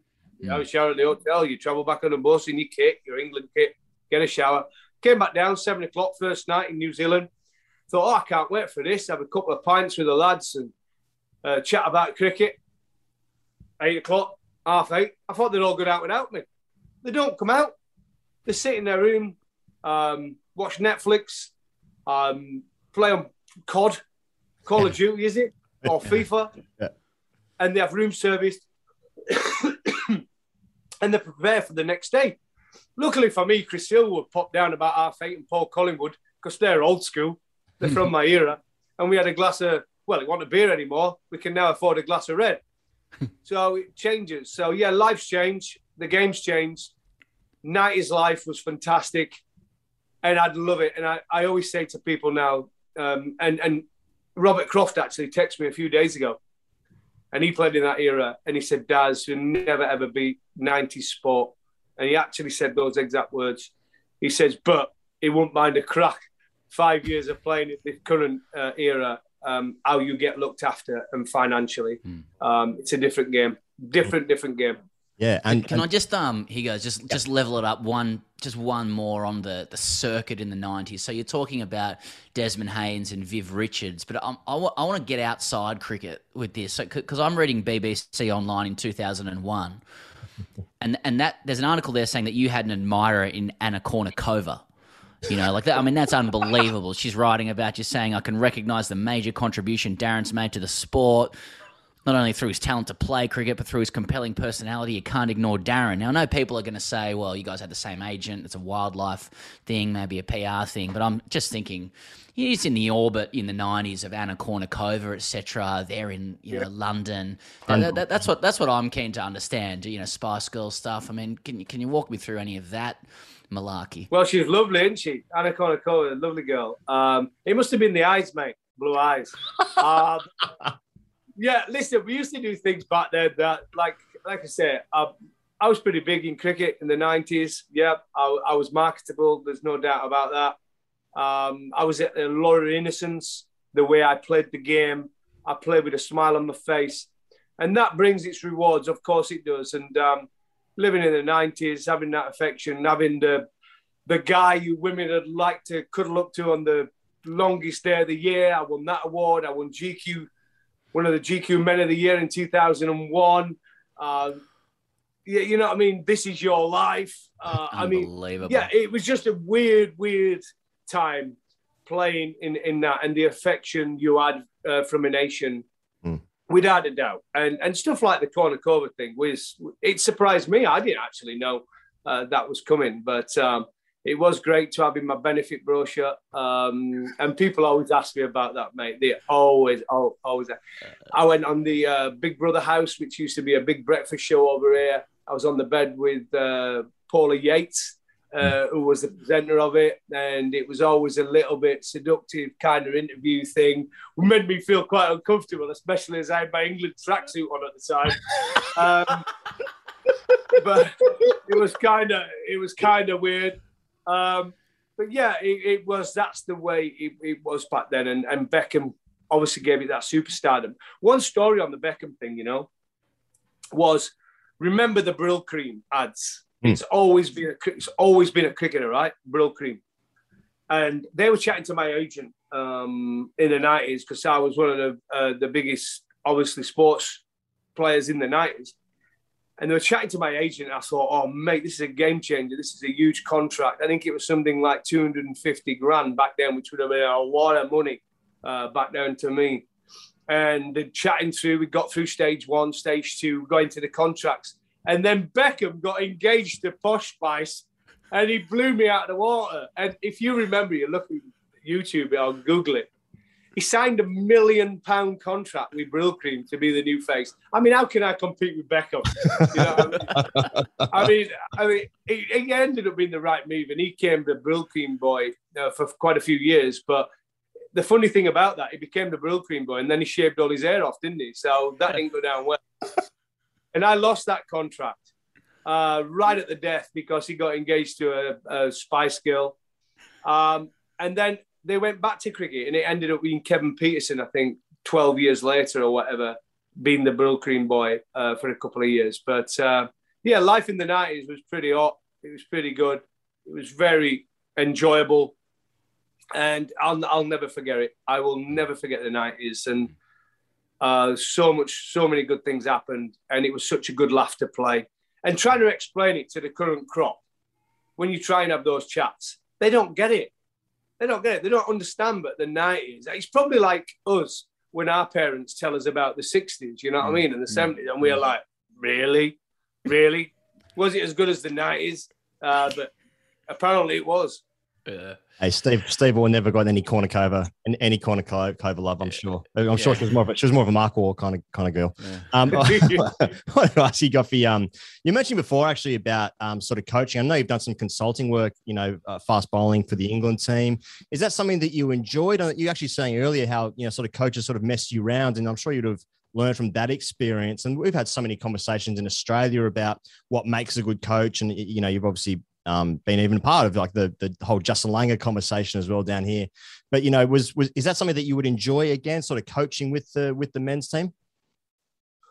Yeah, of course, I'm qualified. Um, I've got a huge personality. I'm bubbly. I'm energetic. I'm passionate, and I'm knowledgeable. I've got all the the, the tools there.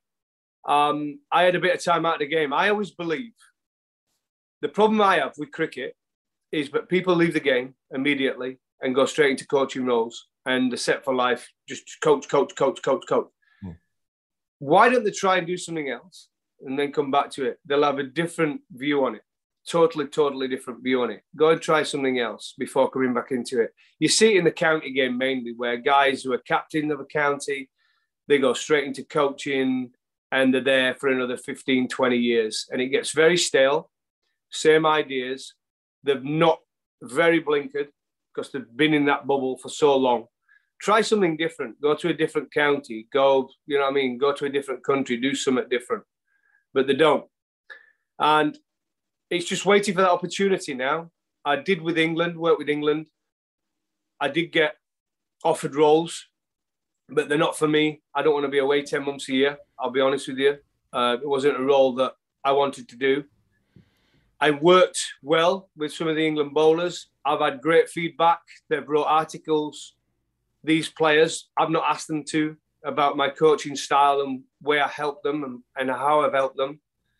Um, and, and hopefully anything I passed on will help them in future test matches when they get the opportunity. We've seen Chris Woakes, who I work with a lot in New Zealand, um, terrific performer, Hmm. um, quite simple. The things I worked with him was hitting the pitch harder, understanding the difference between a Kookaburra ball and the other ball because he was averaging 70 when he goes away from home and averaging 15 in England. So it tells you, but he's doing something wrong when he goes away. So I worked with him on a few ideas there. I think he's done well in the other tests, two tests he's played since when he's been abroad. And Saqib Mahmood, um, I don't think it's hard to uh, work out what I work with him on. Uh, his approach to the crease, um, the pace in which he approaches the crease, his balance, and then reverse swing, which he's got a natural talent for. So uh, work with him on stuff like that, and um, I think you'll see him in Australia uh, this winter. Whether he plays in the test, we'll have to wait and see because we're missing Archie, we're missing Stone.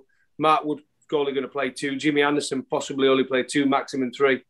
Saqib Mahmood will play in Australia at some point, so you guys will see him. He's um, he's he's got he's, he's got pace. He's got some pace, um, and he's got skills. He's got skills, but um, and you need skills when you travel to Australia.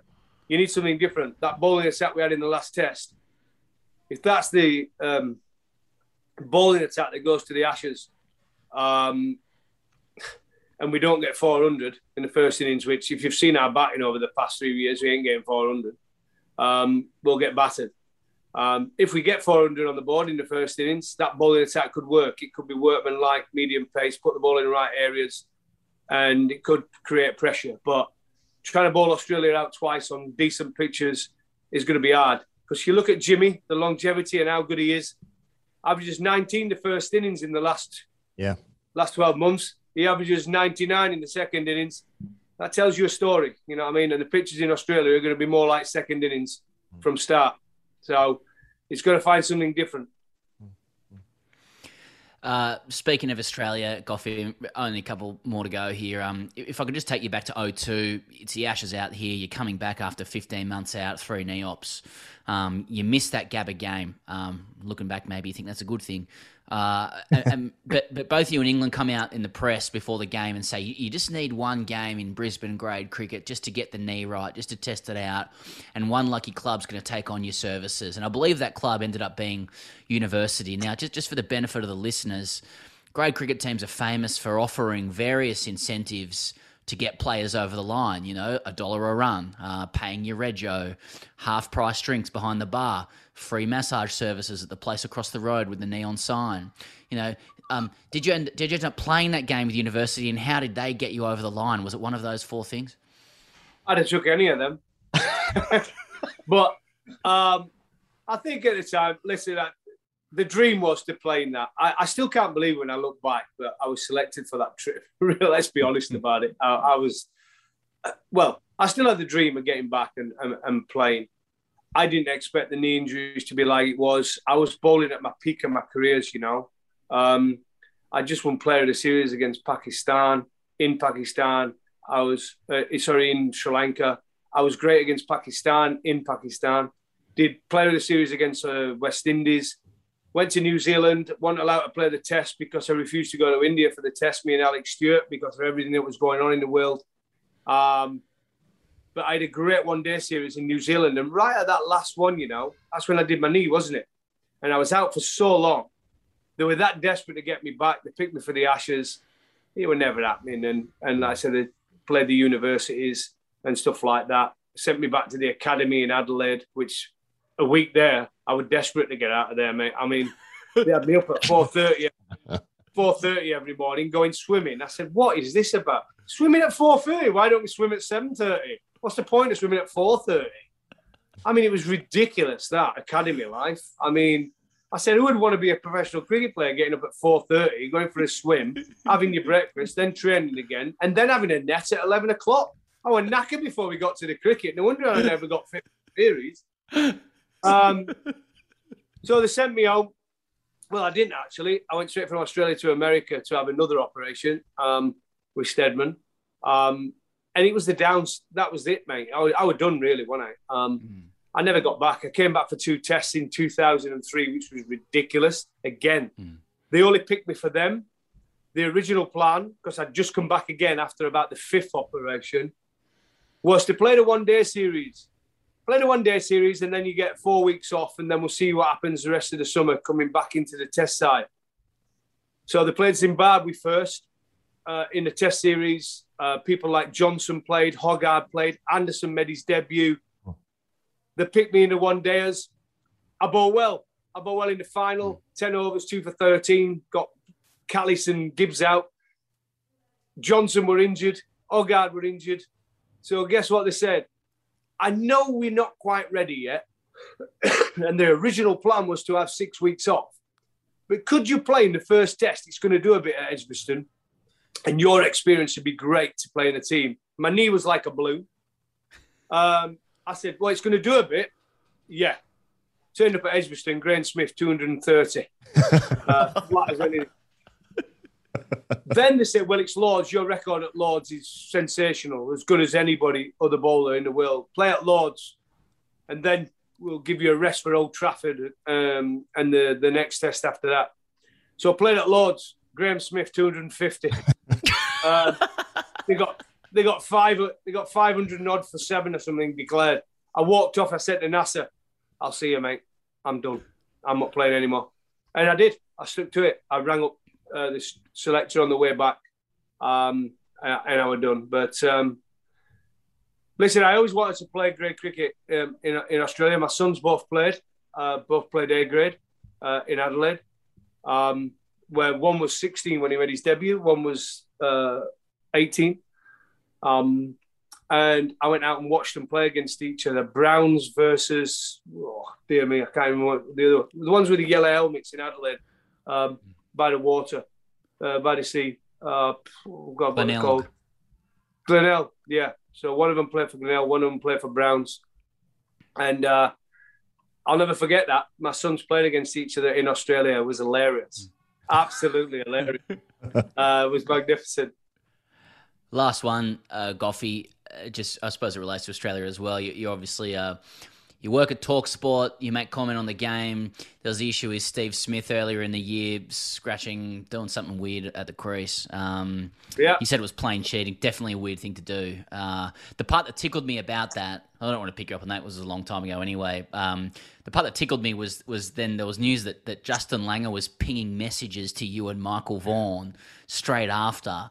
Like, you know, when you when you work for Talksport, like, do, do you expect to get messages or calls like this? And you know, what's a message from Justin Langer or a call from Justin Langer like, especially when he was your last first class wicket?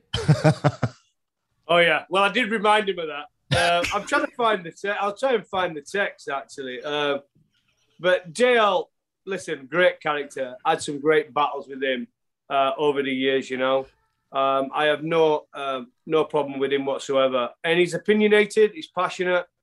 Um, I can't find it. I think I deleted him. Um, but he. Uh, so basically, it was it wasn't as he made it out as though it was an aggressive text. He just said, "Listen, Daz, I respect your opinion." Uh, there was a lot of love in that text as well and everything, but I think you were out of line on your Steve Stiff Smith comments. And you know something, he had a point. He had a, he had a bit of a point. Um, but I'm passionate, out, and I say it as I see it. And at that first moment when I saw it, I defended them over the uh, ball scratching. You know, I actually thought it was a bit harsh their punishment they got, the Smith and the Bancroft and, and Warner. I thought it was a bit harsh. So it's not just me jumping on like a lot of people on Australia doing something wrong in world cricket.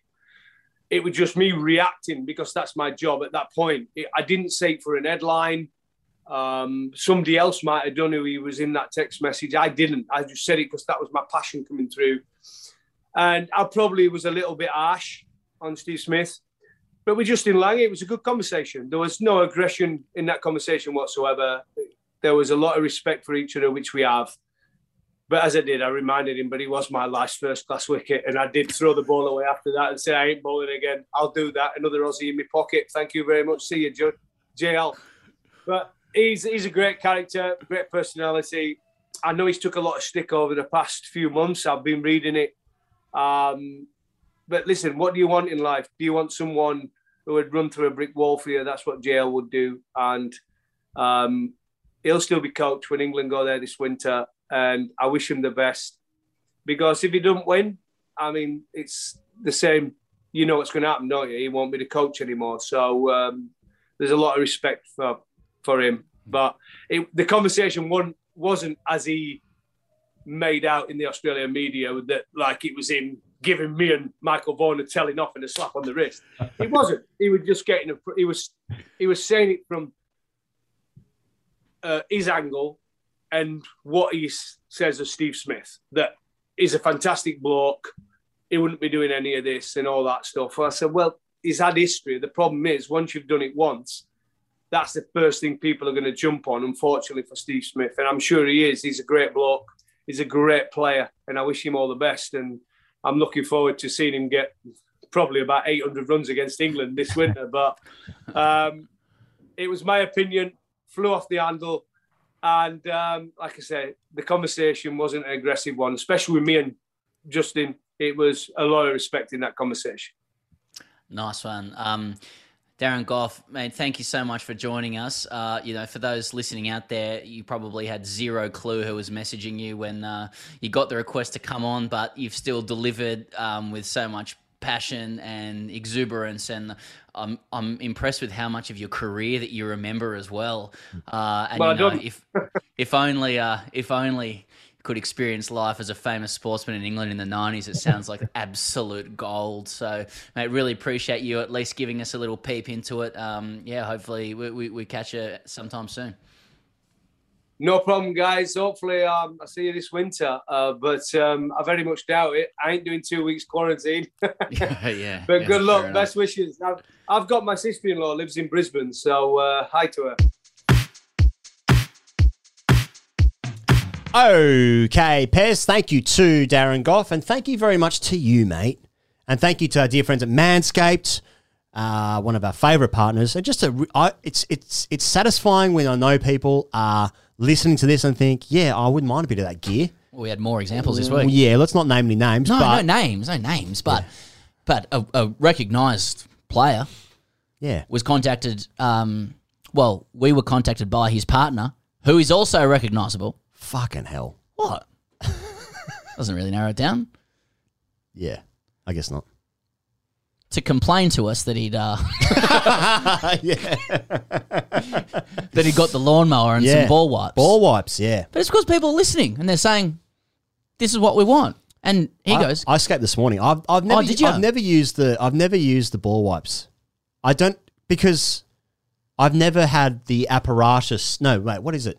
It's like with like a with the actual trimmer itself. I've been doing that for years with different, uh, you know, materials. "Yep." But I've never wiped my balls with Yeah. anything before. So you it's never not- thought, oh, gee, you know what my balls could use? A Yeah. real, a real wa- scented wipe. you know what they could use right now? Mum, Mum, any wipes? Mum, the wipes. Where, where are the mum? Do we have any wipes? Where are the, are the ball wipes? Mum! mum, mum, mum, mum, mum. That's more of a kid thing. Let's not make a The meatloaf. Um, he goes, "Do you know what's spookier than seeing a black cat on Halloween? Shaving your balls with anything other than Manscaped." TM. Ah, okay, I agree with that. When it comes to below the waist grooming, there's no need to carve your pumpkins this Halloween because Manscaped is here to upgrade your grooming experience. Uh, Halloween's 31 October. Go Yeah. go from a bite-sized candy bar to a king-sized candy bar. And join the 2 million men worldwide by going to manscaped.com for 20% off plus free shipping with the code TGC. I can't stress enough how happy Manscaped are with these ad reads. Oh yeah, They're working. We get great feedback. A lot of people writing going, "Oh, they're the most sort of jilted, jarring ads." Well, yeah, but if your penis People- looks like a candy bar, uh, if you want a king size candy hey bar, mate, your penis looks like a candy bar. All right, mate, you're playing fours next week. Fuck off. maybe maybe my mate from grade cricket a few years ago, before he was told he had the smallest penis anyone had Yeah. ever seen. Yeah, yeah. He could have used some manscape. you Yeah, know? could Someone only just have look at him helped. Going, that, Could mate, only that- have helped. That penis looks like a bite-sized candy bar. you want to go to a king size one? Your penis looks edible to me, and I'm going to compare it to other edibles. Bit of a bite-sized candy bar. It's a bite size, mate. And bite. I can only snack on that. Uh, Get into stuff we were talking about a feed. Anyway, have you ever tried to trim your balls and it turned into a Freddy Krueger film? Uh, no, I haven't. Thank No, that's fuck for that. But this hell. the point is, it's preventative. Any I think drop of blood. What they want us to to sort of elicit is the idea that you've really hurt yourself. And I hope no, I hope nobody's hurt. I've themselves. never really hurt myself. No, neither. A couple of nicks, sure. Yeah. Nicks and You- cuts. you- well, I mean, I'm never snipping scissors in my former life before Manscaped. Like, I will be feeling for if there is any skin contact. I'm not snipping Oh, with yeah. any confidence. Nah, who's just going around like fucking Edward Scissorhands, just fucking Es- Edward Scissorhands had used wash, Manscaped. washing my washing my hair with one hand, like clipping him with the other with Oh, scissors. what? Get the secateurs out of the shed. Dad, where where are the, Where are the secateurs, the sec- Dad? the secateurs? You here, Dad? Yeah. You get those smokes yet, Dad? Luckily, Manscaped is here to save the day and make sure you're smelling fresh with their new refined body wash. Fellas, the ladies love their signature scent, and it will scare away those vampires. Okay, look, man. uh, Okay, I'm finished with this. Manscaped Performance Package 4.0. Inside the holy grail of men's grooming items, you've got everything you want. The main thing is the clippers, but there's all this other shit if you want all the bells and whistles with it. Uh, you know, every I don't know, come into summer and shit in Australia. Yeah. Manscaped.com, 20% off free shipping code TGC. TGC, manscaped.com, trick or treat or some shit. Hashtag AskTGC. If you like hashtag AskTGC, hashtag AskTGC Fridays comes out when, Pez? Friday. At patreon.com forward slash grade cricket. You can sign up for $5 a month or $10 a month. That's US dollars because that's how they do it. Uh, Callum writes in. One, 10. Too many beers on Friday night has stung me with an accidental hangover for Saturday's fixture. Feeling pretty shit and rather pitted, I finally make it to the ground 20 minutes late for the warm up in the wrong kit, knowing full well that I'll be paying heavily for this after the game. It was by far the hottest day of the year, and the deck was an absolute beauty. So we were all very confident in the skipper to win the toss and let us watch our openers bat through until tea. So obviously he decides to field, claiming he just wanted to piss me off. We start very well, and we're all in good voice. Five overs in, I'm told to move the sight screen, and running over, I hear a little high pitched voice asking, Who's winning? In such a state, I think, Can't you fucking see we are five overs in, you dickhead? But I bite my tongue and look up and see I am being confronted by a boy no more than six years old. So I simply reply, Us, with a smile on my face. The little coat then goes, We are going to win. You lot are rubbish. To which I reply, Impossible. Feeling pretty happy with myself, I head back to mid off and shout to the bowler to get this fucking bloke out. Following my instructions, he hits the batter just below the knee roll. I am in dreamland.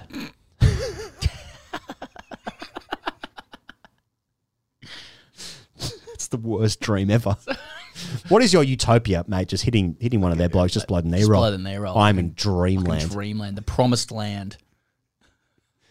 fucking Old Trafford Theatre of Dreams. This bloke's to hit in the front stool. Everyone goes up. The bowler is already off celebrating, and I'm halfway round about to give the little shit the full Jimmy Anderson treatment. I'm really fucking happy with myself now. As I finish turning, I hear a faint mutter from the umpire not out. In almost perfect unison, the kid with a massive smirk on his face shouts, Ha ha, you didn't get a wicket, loser. I've just been outfed. Have I just been outfed by a fucking six year old? For the remaining 50 overs, my head is in absolute is an absolute jam. And again, I didn't think the day could get any worse, but of course it did. Batting down at six, I had a sketchy start to my innings, but after a few boundaries, I finally got myself in, and the runs were flowing. Hmm, must be nice. Okay. So, so as, so as all great bats do, I decided to middle a full toss straight down cover's throat. I am gutted. The oppo are laughing in disbelief. And as I trudge off, I watch the bloke hit a fucking cartwheel.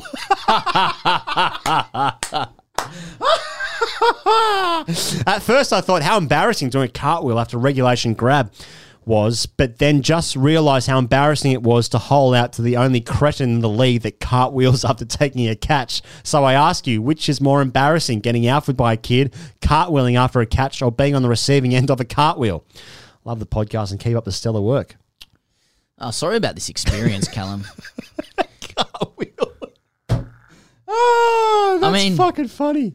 Like the short, the short answer for me is, it's more embarrassing getting outfit by a six-year-old. Like I, I agree with you, first time, Mm. um, that it's embarrassing to cartwheel after a catch. Watch the bloke hit a fucking cartwheel. Yeah, That's good. I mean, um, can you imagine that? Like if somebody, if somebody cartwheel on a field, like, I suppose there are characters that could pull it off. He goes. No, there's not. Not in Australia, if I, there's if I was, not. if I was captaining a team, You'd be dead. and somebody cartwheeled after taking a catch, You'd I'd- have to kill I'd- him. I'd, I'd say get off.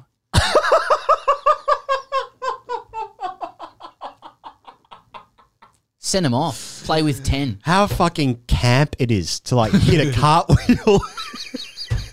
I've taken a catch. One thing to do now, as I always do after completing a catch, in twos. I think about stumps cartwheeling. That'd be funny if like there was a choreographed set of cartwheeling after Sure, the stumps cartwheeled. sure. You know. I mean, it takes so take a catch and- unbelievable athleticism. I'm thinking like, remember when Nani Late- used to score for Man United? He Yeah. used to hit those cartwheels like a fucking pirouette, or like just watching the Olympics, you know, Simone Biles or whatever. Yeah. Couldn't name one male gymnast. That's that's on me. That one. Yeah. and also them a little bit. And Simone Biles probably not the best example of late, but Well, yeah, yeah, yeah. Yeah, didn't, didn't even clean sweep everything. Exactly. Pathetic. What a loser. bronze. yeah, bronze. Only the third best in the world. Um, yeah. So it takes great athleticism. Have you ever been to the ballet?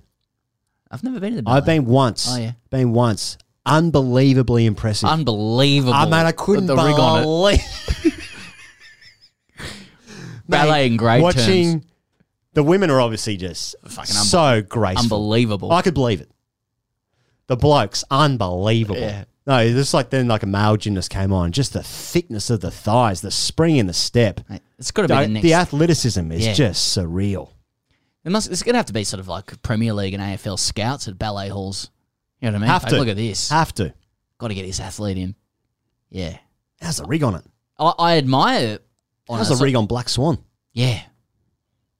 Couldn't can't get over the yeah. White Swan, Bla- Black Swan. I can't remember what, what one I watched.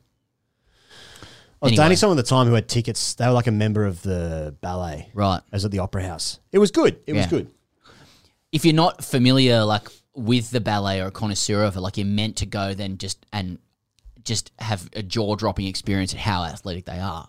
Oh, geez, it's actually they're very good. It was impressive. Yeah, of I, course. I've never I've never been back, and I don't know if I would. It wasn't something I'm like dying to go back to yeah. see. When's the next one on? Yeah. Like like brag magazine for bands. You know what I mean? yeah, When's the next yeah, yeah, yeah. It wasn't that.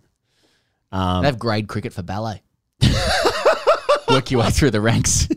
What- you walk, well, you walk mate, into a ballet. Man, talk about fucking alphas. Alphas in like How good would that be? Fashion and ballet. Fucking hell. What grade? Is this real coats there. Walk around the outside, like turn up. It's like, is this? Look at the scorebook. Grades, It's like. Is this twos? Mate, do you ever get you ever play a game of grade cricket where um you're not playing first grade and then someone asks you or like you fill in the boundary, someone asks you like, oh, what grade is this? And you tell them the grade and you see the disappointment in their eyes because they want to watch first Yes. grade. Yeah, yeah. What grade's is this? Yeah.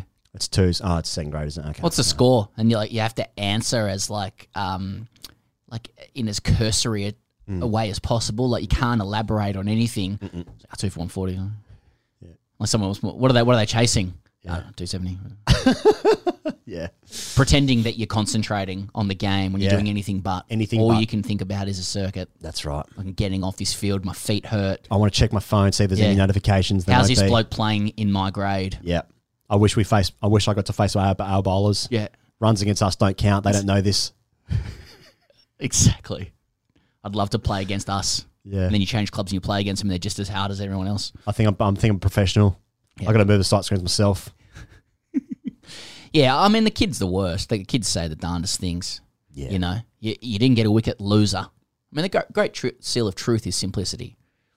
A six year old, if a six year old lines you up, hmm. like it's like how a. Lines baby, you up. It's like how a baby cries when you get it, and like, and then the parent go, no, no, they're just struggling. And it's like, nah, babies fucking know. Just like animals, Hmm. they can smell it. They smell it on you.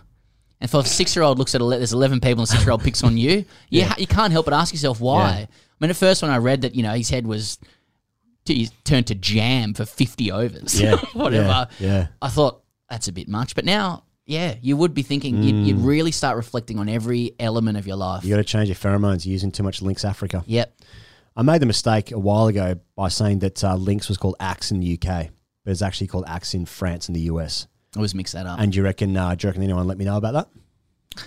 I wouldn't have thought so. Most people are pretty um, good about mistakes. Most people can listen to a whole show. Saying that, when you do hear something that you know is wrong, it is annoying. Very annoying. Yep. So, you know, would I apologise for that? Why the fuck would I do that? Exactly. Just fucking come out here. I'm going to bet you 5 0. Fuck off. See you next week.